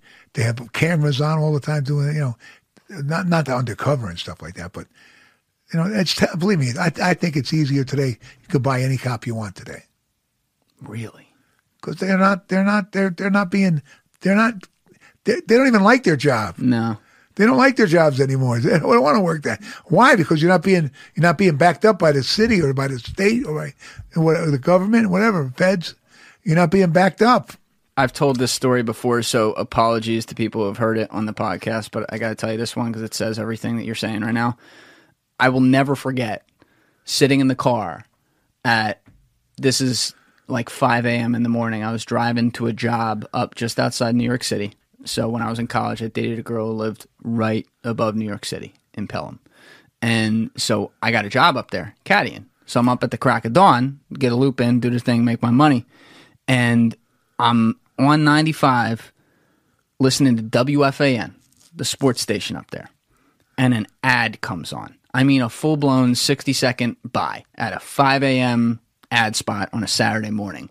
And it's some lady with the music in the background, the hokey music going, join the NYPD. And it starts listing off like, you'll get full pension benefits, like, bu- bu- bu- bu- bu- health insurance, all this. Nothing about the job, nothing about the fact that it's like, you're becoming a fucking cop. Like, you're law enforcement, you're going to carry a gun. And it's not like they say, oh, you get to carry a gun. But I'm sitting there listening to this and they're selling it like a product. And I'm like, who the fuck is listening to this at 5 a.m. on a Saturday morning? Somebody working some shitty construction job, or somebody who like doesn't like in, in most cases somebody like me like hustling to some bullshit job. And you're like, oh, I get a pension of this. Like, think about the people you could be getting from that. And I'm not like trying to rip people here, but the average schmo, then they get into it, they get a taste, and they're like, well, there's a cap to it. Then someone comes up to them and says, yeah, you make an extra ten grand if you just do this. All right, no problem. And like you said, they're hooked. That's how it happens. That's how it happens. It's easy. Look, it's it's it's it's scary. That's what it is because you don't know who. To, like I said, you don't know who to trust today. No. You don't know who to trust. Even in a like, even if you want to be a, a drug dealer today, you can't be a drug dealer today. Too many people give you up. They give you up. If you so you, if if if you were doing business with somebody, three people, two of them are going to give you up before you before you can say something. They're going to give you up on the way to the police station. They, they get ninety seven percent conviction rate. Why? Because they they hit you like let's say you and I get arrested. They're going to say, listen, Julian, you're going to get twenty five years. Your education's down the toilet. Everything after 25 years, when you come out, you're going to be obsolete. You know, if you get a job, who knows, sleeping floors somewhere. And you're going to say, I don't want that. Well, that's what you're looking at, 25 years. Well, how do I get out? Well, you got to give, you got to work, uh, you got to testify against him. No, I'm not doing that. Okay, we'll see you later because he's going to testify against you. He what? They're going to get one or the other. Uh, you, it's whoever we talk to first. You happen to be the lucky guy. We're here first. Make a decision. Yeah. There's and now in the era of wiretaps and everything, I mean that just once technology entered the building slowly They in the take 70s. your license plate from from Yeah. outer space, from Fuck a yeah. satellite. They take the license plate of your car and follow you from that from outer space. Now you said you were working with the Cubans mostly, right? Yeah. So and I when I was asking that question, we were only talking about the going back and forth in the boat. So now in the in the distribution, you were getting it from some of those main guys who would give it to you and you could do what you please with Right. it. I could sell it. Yeah. And did you you paid them up front? No. They front. Now you have to. Now today you can't get nothing fronted. You have to pay up front. But back then they would front you ten. Uh, first I started out with twenty keys. Then I then I went up to move up to fifty. Then I went to hundred. Then I went to one hundred and fifty. After that I stayed at one hundred and fifty because that was more than enough for me to make How like once a month? once a week. Once a week. You're doing this every week. Every week. Florida Jersey. Yeah. Putting it into the New York market. Right. And this is in the 80s? 70s and 80s. You could do that. The reason I asked, because, and I might be mixed up here, but didn't like the Cali cartel own New York with Coke? Nobody owned nothing. You got coke, you sell it wherever you got it. Interesting. Because that and like that was on that show Narcos, like the and it was actually TV. Yeah, but still, like some of the a- lot of it was TV and Reels, and whatever. But there were certain elements of that, like for example, that people, if you go look at the history of it, like people didn't know that Escobar wasn't the only guy down there. There was there was the Cali cartel who were they were actually bigger and they had New Medellin, York. Medellin cartel. Medellin was Escobar. Yeah. Cali was the other one. Right. So like Medellin had Miami in the US, for example, and then Cali had New York. And they were just fucking supplying everything. But then yeah, like I know the Cubans were doing a lot in Miami. I didn't know if they were doing stuff in New York. I just don't like me trying to picture like how that's how that's legislated on, in the underworld. It's like it's crazy to me. So you you pretty much could just get it and take it places, and you didn't worry about repercussions. No. I didn't worry about nothing back then. I didn't care about nobody and nothing. I was making so much money. I was, and I have no vices. I don't smoke. I don't drink. I don't do drugs. I, my only vice was buying things for my wife and kids. That's the same thing I have. in vice. That's the same vice I have now. I love my wife. I want her to have everything. That's the way I am. How many years did this last? The drug business? Mm-hmm. 15, 10, 15.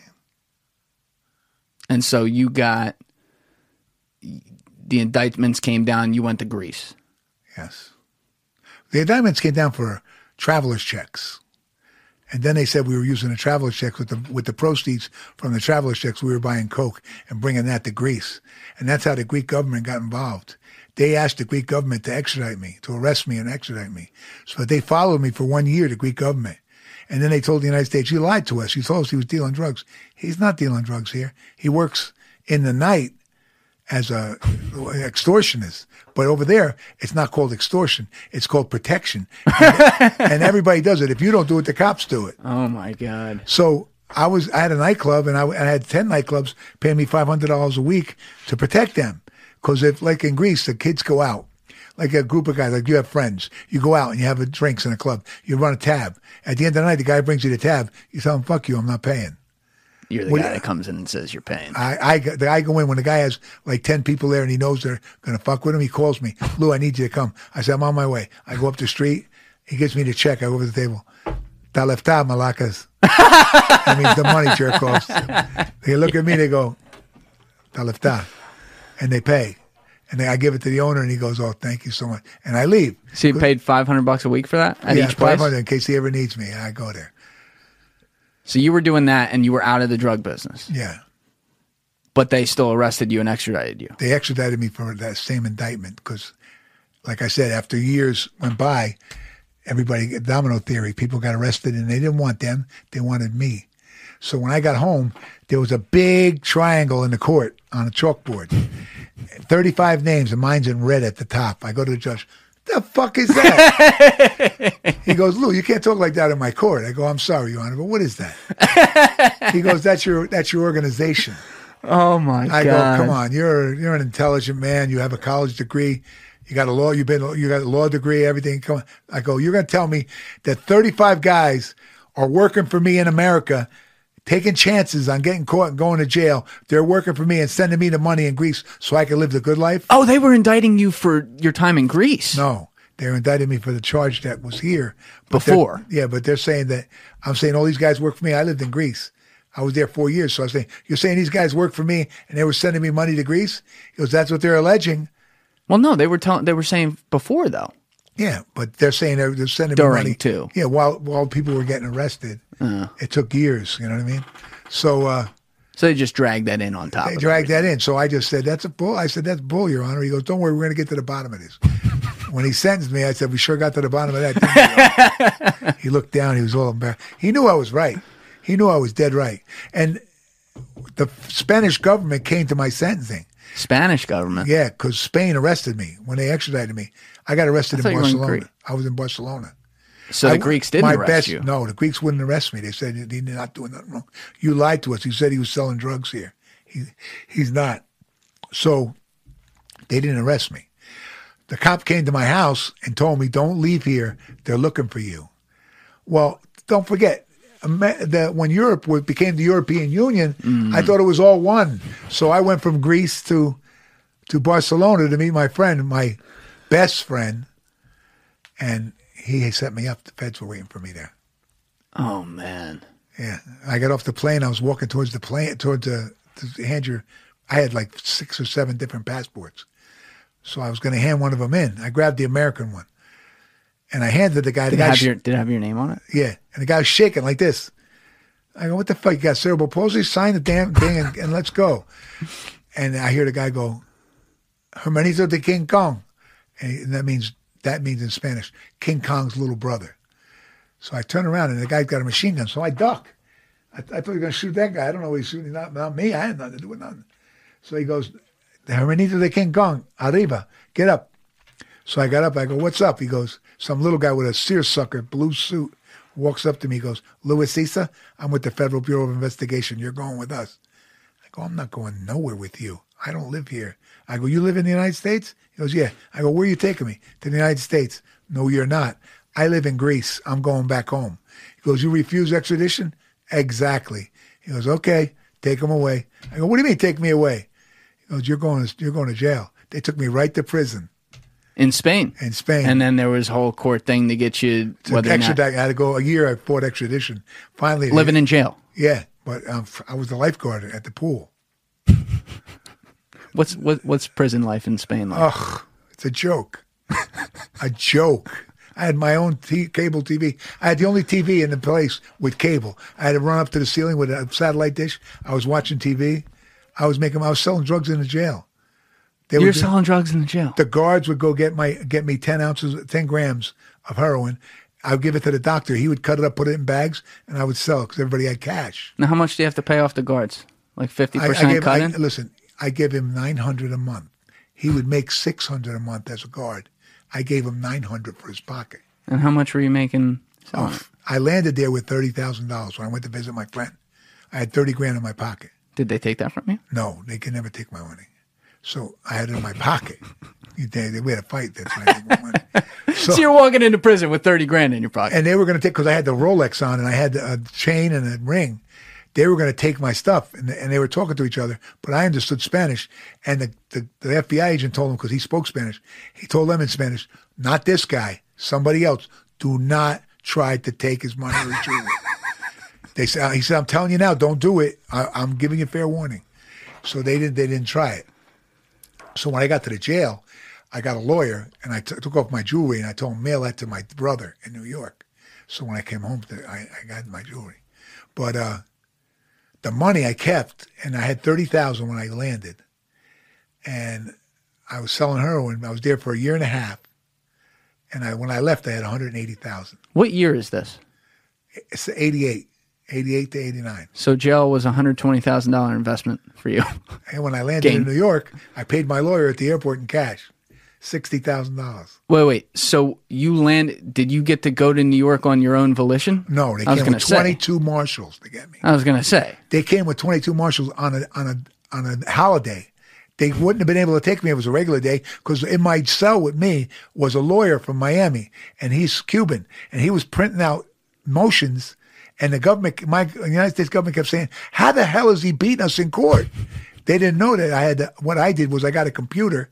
I paid the guard to bring me a computer, and this guy and we had a printer, and we had the Spanish law, all the Spanish law on CD. So he put it in the computer, and he was printing out printing out motions, and we were killing the government. What was your lawyer? You you had a lawyer as a cellmate. Umberto Aguilar. What was what was He's he in in, Miami for? now. He's in Miami. Of course he is. He was he was a lawyer for the cartels, so they they, they arrested him. oh my god. So he, How uh, did he get arrested in Spain though? He took off for Spain, and they got him there. Oh my god. So uh, Umberto was killing him, and, but, but they came on a holiday when there was no court. So Umberto goes, "We can't get the law a degree." And I go, "Forget it. I'm going to get fianza, which means bail." I said, "I'm going home. I'm going to get fianza, so I'm going to go." He goes, "Lou, don't go. They're going to kill you there." I go, "No, they're not." So I get my stuff. I pack everything up, everything in a big bag I had, and it's all climatically sealed. Because I know if you go from prison to prison and you have stuff that's climatically sealed, they you could take it with you into the prison. So I had sweatshirts, I had sweatpants, I had brand new sneakers, I had four pairs of underwear, four t-shirts, everything I could have, two toothbrushes, all all of my all my toiletries, all my law all my law work, my you know legal work, all my all my pictures and stuff of my kids and my letters, everything's in this bag. So I'm they handcuff me around my waist, handcuff me here, and hand and leg irons on. So I'm walking. I go, guys, my name's not Hannibal Lecter. It's Lou Esa. I don't have any violence on my record. Why are you doing this? They go, no, you're, we were told you're dangerous. And, you know, you could be, could be dangerous. I go, whatever. I go, I'm 40,000 feet above the Atlantic Ocean. Can I take this off so I could eat? No. Yeah, they don't fuck around. So I said to the guy, you hungry? He goes, yeah. I said, boom, I flipped it right on him. All the shit, all the sauce, everything went on. He go, he was like that to hit me. I go, yeah, you do that. When they take these off, I'll kill you. and he, he, he looked at me. I go, I'm serious. And he's he's Puerto Rican, right? Yeah, that's why you were in the cuffs. like this guy's He- dangerous. he's Puerto Rican. This guy. yeah. So the rest of them are all white, and they're all talking about blacks and stuff. They're all prejudiced to the, to the day is long. So he looks at me, and I'm looking at him, and I, he he hears them talking, and I hear them talking. So I go, "What do you think happens when they're done with the blacks? You're next." I go, hmm. "You're brown. You're next." So he goes, "That that's." I go, "You watch and see. You're next." They're talking about the blacks now. You're next. Yeah, they they I'll tell you it was bad. It was bad. But then they uh when I got in front of the judge, oh what happened with my bag? I told you I had everything in the bag. So I'm pulling the bag. I'm not walking fast enough. I go, I got shackles and handcuffs on. How do you expect me to walk faster pulling a bag? He goes, I go, why don't you pull the bag for me? He goes, I'm not your red cap. Go, then, then we have to what, take the next plane because I'm not going to walk faster. He goes, okay, I'll take it. Uh, now I'm walking a little bit faster. I'm walking. I don't see him. I thought maybe he went ahead and put the bag in the luggage. He threw it in a dumpster, Your whole bag. my whole bag. So when I get to the airport, How's that legal? it's not. So when I, I get to the airport, I'll tell you what happened. I get to the airport. I go, where's my bag? I want to get my bag. Don't worry about it. We'll get it for you. I go, but I got my legal stuff and everything. I need my bag. My lawyer's here. So my lawyer steps up, give him his bag. The bag was thrown in the, garbage in, in Spain. You what? I go, my kids' pictures are in there. That's all I cared about was my kids. We were writing back and forth, and they would send me their pictures and letters from my kids. I go, letters from my children and my and pictures are in that bag. Why would you do that? He goes, I'm not your red cap. I said, okay. I tell my lawyer, when do we get in front of the judge? He says, tomorrow morning. I said, good. Got in front of the judge. I said, you let me talk. He goes, Your Honor, my client would like to say something. He goes, You sure you want to talk without your lawyer? I go, Yes, Your Honor. He goes, Okay, what do you want to say? I said, This marshal right here threw my bag in the garbage. He said he wasn't my red cap. He goes, He what? I go, You heard me. He threw my stuff in the garbage. The, ju- the judge says, Get up. Come over here. Did you throw his bag in the garbage? Yeah. He goes, What does it say when I send you to get a, a prisoner? What does it say on the sheet? The prisoner and his belongings. Read Did he lose his job for that? No, no, he didn't lose his job. He had to pay me. Listen, Yeah, listen. but, but there's priceless stuff. Not just your memory. Your memories are I priceless, that- but your legal shit isn't. yeah, but I could get copies of that. Okay. The, the judge said, "I'll get you copies of all that." Okay. But what happened was, he said, the judge says to me, "Go in the back with your lawyer. I'm going to give you paper and pen. Write down everything that was in that bag and put a price tag on it." so I came back and I go, "Your Honor, there's a couple things that I couldn't put a price tag on, like my children's pictures, like you said. Yeah. My children's pictures and my children's letters. My legal work, the judge said, I'll get your legal work. I said, okay. You worked it out with my lawyer. And, uh, you know, other things that I, I, I bought there that I know be, being climatically sealed, I could bring into the prison, like a radio, things like that I could have, you know. He said, well, you put a, pri-" I said, I put 2500 He goes, that's not enough. The judge said that. Yeah. I go, well, 2500 is about what I spent. He goes, yeah, but how did you put a price on your son's and your daughter's papers? I go, no. He goes, your pictures? No. He goes, okay. He goes, let's make it 7500 I go, that's up to you, Your Honor. I, I, I said 2500 So he goes, 7500 He told the guy, not the marshal service, but you, You're going to pay for this Wow. because you you took it upon yourself to throw it away. Now, if one of your superiors told you to throw it away, tell me right now. And he'll pay for it. Yeah. And why would why would he say something? He knows he's gonna. He could. He rat on his, his friends. He's in trouble. Yeah. So he just said it was me, Your Honor. So the, the judge told him before he gets back to MCC. Excuse me. Before he gets back to MCC, make sure that seventy five hundred is in his account. So they were holding you at Metropolitan Correction Center? Yeah. New York. MCC. And then did you plead out? Yeah, I had no choice. Yeah. I had 35 defendants, co-defendants, and, and I was the only one there. And they all came to me and said, "Please, Lou, we only got 14 months. Please don't don't, don't ruin our lives now. We're married, got kids. Lou, don't do that to us." Yeah. I go, "I'm not going to do nothing, but you guys all blame me." You know, everybody, the domino theory. I'm at the end of that domino. Were they testifying against you? They would have. Oh. So I said, you guys are all going to testify against me because you got deals. 14 months. The most they ever got was 14 months. 18 months was the highest sentence. Hmm. And I got banged. How long did you go in for? 15. I went from Otisville, MCC to Otisville, Otisville to Lewisburg, Lewisburg to Coleman, Florida. How do they decide to move you around in prisons? Like, why do they move you? You have a fight.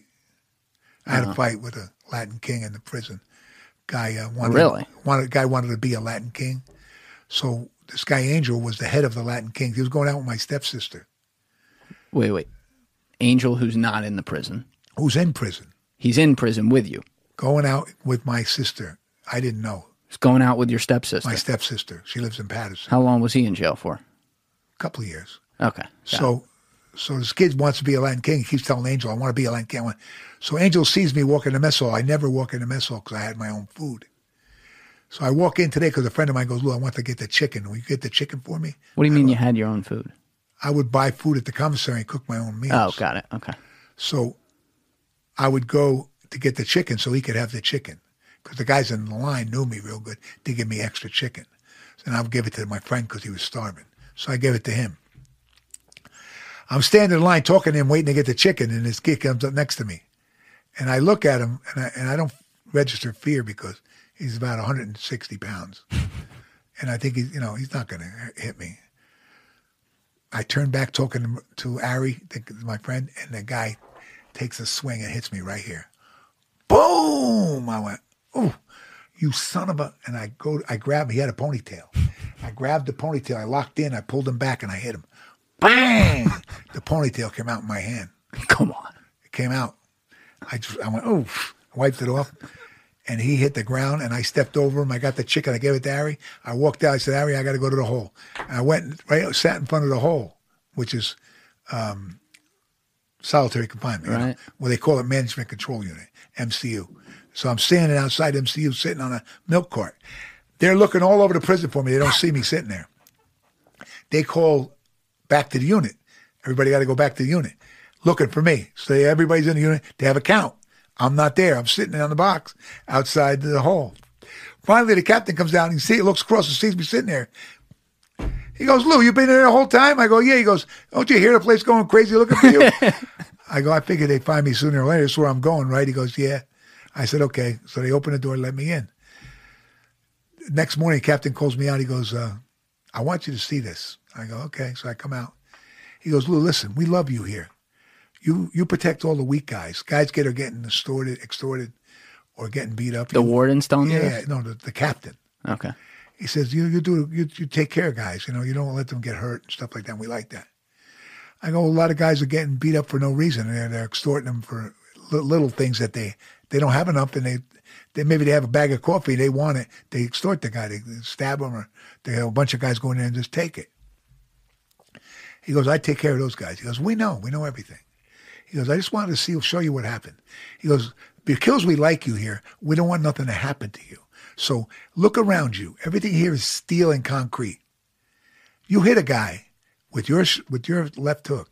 He hits his head on that wall. It's concrete. Then hit or the bars. Then hits the concrete on the ground. He could be dead. Then what are you going to do? I go. I told you when I first came here, I would never hit nobody unless they hit me. I Didn't said, they have it on tape? Yeah, they pulled. Yeah, they had it. That's what he, All right, he so showed me. He showed me the video. I just want to show you something. Look at what you did. And he showed me. I, he's, I saw the guy hit me. He goes, I'm not saying nothing. Just watch the film. The guy hit me, and then I pulled his hair and I punched him. He goes, 87% of his hair came out with that punch. You broke his cheekbone and his jaw. He swallowed seven of his teeth. And he cut his tongue that big. And he's in a coma. I go, goes, not, I go, I, I didn't, I, I didn't know. I go, he hit me and I didn't know if there was more guys. Yeah, what are you supposed to do? I just grabbed the first one and hit him, and I was waiting for the next. He says to me, Lou, you didn't do nothing wrong. He goes, but you got to stay here. I go, why am I got to stay in the hole? He goes, right now you got to stay here. We'll work it out. I said, okay. Three months later, I called him. I said, I need to see the captain. Bring him here. So the captain comes. I go, hey, what's going on? When am I getting out of here? He goes, I'm afraid to let you out. I go, you're afraid for me? He goes, no, no, no, no. I'm not afraid for you. I'm afraid for them. Because if some of them says something, you're going to knock, put another one in a coma. He goes, oh, I'm afraid for them. He goes, I told you we like you. He goes, I'm going to make you the orderly here. I'm going to leave your cell open. You can walk around. You help the other guys do their laundry, help them out, bring the food if they have they want extra food. There's always extra food here. You could bring guys who are hungry. You could take care of them all. I go, I'll do that. And I, I made a library. I read over 900 books in a year I was there. Nine hundred All- books. All fiction, but I loved them. I, my brother would send me five, six books a week. What'd you like to read? I read everything on Clancy wrote. Everything Clancy Yeah, wrote. great. I read. I read all James Patterson, Mm. all the all the, the serial killer books. Yep. I read. Um, there was a woman I read. I forget, but I read a lot. I read, I read a lot of books. I read a lot of books, and they were always good. There was one good book. If you ever want to get a good book, one good book by a guy who became a knight in England. They they knighted him. I forget his name right now, but he wrote a book called Honor Among Thieves. Honor Among Thieves. You want to get that book. Okay. Just write. Well, I'm gonna hear. You know, I'm gonna hear this later, so I don't even need to write it down. But you, nine hundred books a year. Well, in about a year and a half, I read it, and then I then because I was there two years, and he took me. I put I built a library. I got the he gave me the wood, and I built a, a library shelves, and I put all the books on the shelves. So when I left the hole, the guys who came in could have books to read. This is in Otisville, Yeah, Otisville. and so after all this, then they move you. Then they moved me Why? because the captain said, "I'm going to I'm going to be the assistant warden at Coleman Low, Low facility. Do you want to go with me?" I go, "Where's oh, Coleman? Oh, low security. Yeah, I go, I go, where's Coleman? He said, Florida. Let's go. So I went with him. And they gave me a job there as that, uh, Did you go to Lewisburg in between though? yeah, went to Lewisburg on the way. I He went to Coleman on the plane. I went to Lewisburg and then Coleman. But uh, he uh, gave me a job as an aerobic instructor. I did, I just did uh, step aerobics. I was I, I devised the whole program, and I he, he bought me how many steps do you need? He bought them, and he gave me a thing with the the microphone, and I and I had music. So you were the Russell Simmons of prison. I was the Russell Simmons. I was making so. Is that his name? I was Curly-haired guy? Yeah, yeah, yeah, Yeah. I was doing so good. I was doing so good at at the aerobic uh, thing that every time a senator or a congressman came through the prison, he would call me and say, "Lou, I need you to do a, sh- a class," and uh, I would do the class. And uh, I had I started getting fights because guys were losing weight and looking good from doing the class, but other guys, I, I had a list. Only so many guys can go on the list. So guys were fighting. Cross guys' names won't put their name on. So they're having fist fights. So the captain called me down. He goes, "You got to stop the fist fights, or I'm going to cancel the class." Mm. That's ridiculous. That's your job to stop the fist fights, not mine. I'm not a CO. So he goes, "You got to stop the fist fights." So I, I- that night, I went back to my cell and I thought. I said, I came back. I told him, "I know how to stop it." He goes, "How?" Only guy six months to the door could take the class six months to the door, you could take the class to lose the weight you gained while being in prison from eating all the fat foods and just not doing nothing. Now you could work your ass off and get thin and look good to go home.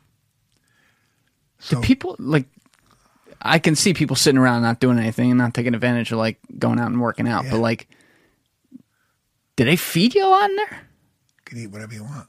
No shit. Yeah. But it wasn't like in Spain. Spain was nice. Spain, the, the, the vegetable truck drove in the yard. You bought your own vegetables. The, then the meat truck came in. You bought your own meat, lamb, chicken, fish, whatever you want, steaks. You could buy whatever you want. God damn. So you were there. When did you get out? Oh two. Yeah, oh two. You came back to Jersey, and then you got. So you got right back into boxing though, because you were around it. Well, I, I, I got I started to uh, I got a uh, I got certified as a trainer when I was away. Yeah. So I went to work out at a gym in uh, when I was living in, in my apartment in New York. I have an apartment on 68th Street and First Avenue. Really? I've had it for 45 years, but my brother lives there now. So I was living there because that's the last known address they had before I left to Spain. So that's where that's where they made me live. And I went to a halfway house in the Bronx. But they said you got to get a job. So I looked for gyms because I got certified. So I found a gym in Woodhaven, Queens. Took two subways and a bus to get there. And I was working at the at the gym. So I went downstairs one day to go use the bathroom, and I turned the light on, and I saw this big area. I said, "Oh my God, I could put some bags in here, and we could do some boxing in here." I put a little ring. So I talked to the owner, Tony. I said, Tony, we get a little boxing in here. Really makes, you know, add some extra money, profits to the gym. He loved that. He said, okay, you do it all? I go, yeah, I'll do everything. I'll leave you a list of what I want. So I listed it. They delivered it. We set it all up. And that place hit off like crazy. I was making so much money. I was charging $80 a session. And then it went up to 120 120 a session in New York. Damn. And it was off This is the, 02, 03, 04. yeah, 0203. And I was killing it. I was making so much money. Then, then one day I, I walk into the gym and a big box comes, has my name on it. I go, what the hell is this? So I open it up and it's all new clothes, all all uh, workout clothes, you know, the newest stuff, the Nike. I go, God damn! And there's a little letter in there, and I read it. It was from an old girlfriend. She goes, I heard you got out. I heard you're doing good. I just wanted to say happy birthday because my birthday was in two days. I just wanted to say happy birthday. And so I called her and I, because they had left the number there. I said, thank you so much. Happy, I can't believe you did that for me. It was really nice. She goes, oh, I want to see you. We ended up talking and we got married. Oh, that was the fourth wife. That was the fourth one. Oh my god. And That's then, hysterical. And then, then she started drinking and I couldn't take it no more. She started drinking a bottle of wine to make Mm. dinner, a bottle of wine with dinner, and a bottle of wine after dinner. And she got like, Oh yeah. I said, I can't do this. I'm done.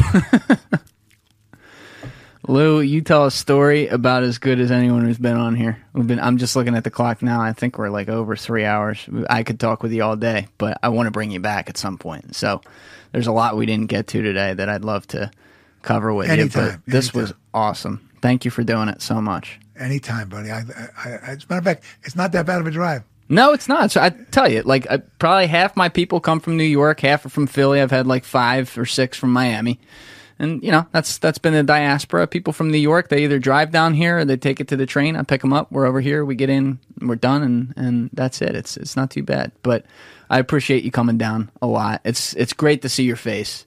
You're face that I saw like every day, or not every day, but several times a week for years before the pandemic. I haven't seen you, so it's good to catch up and looking forward to uh, being up there in, in Ray's place again soon. Oh God, when you get to that. Ray's place, you're gonna flip out.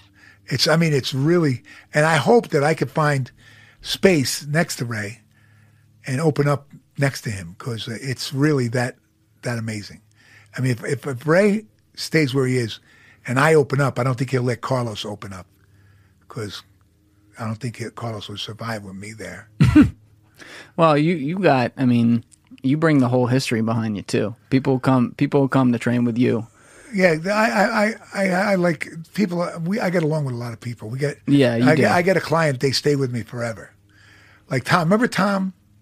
Tom, Tom Riley, Riley. of course. I remember Tom Riley. Tom just I'd love called- to have Tom on. Actually, I don't know if he could do it though, because he's you know He works in uh in, in Connecticut now.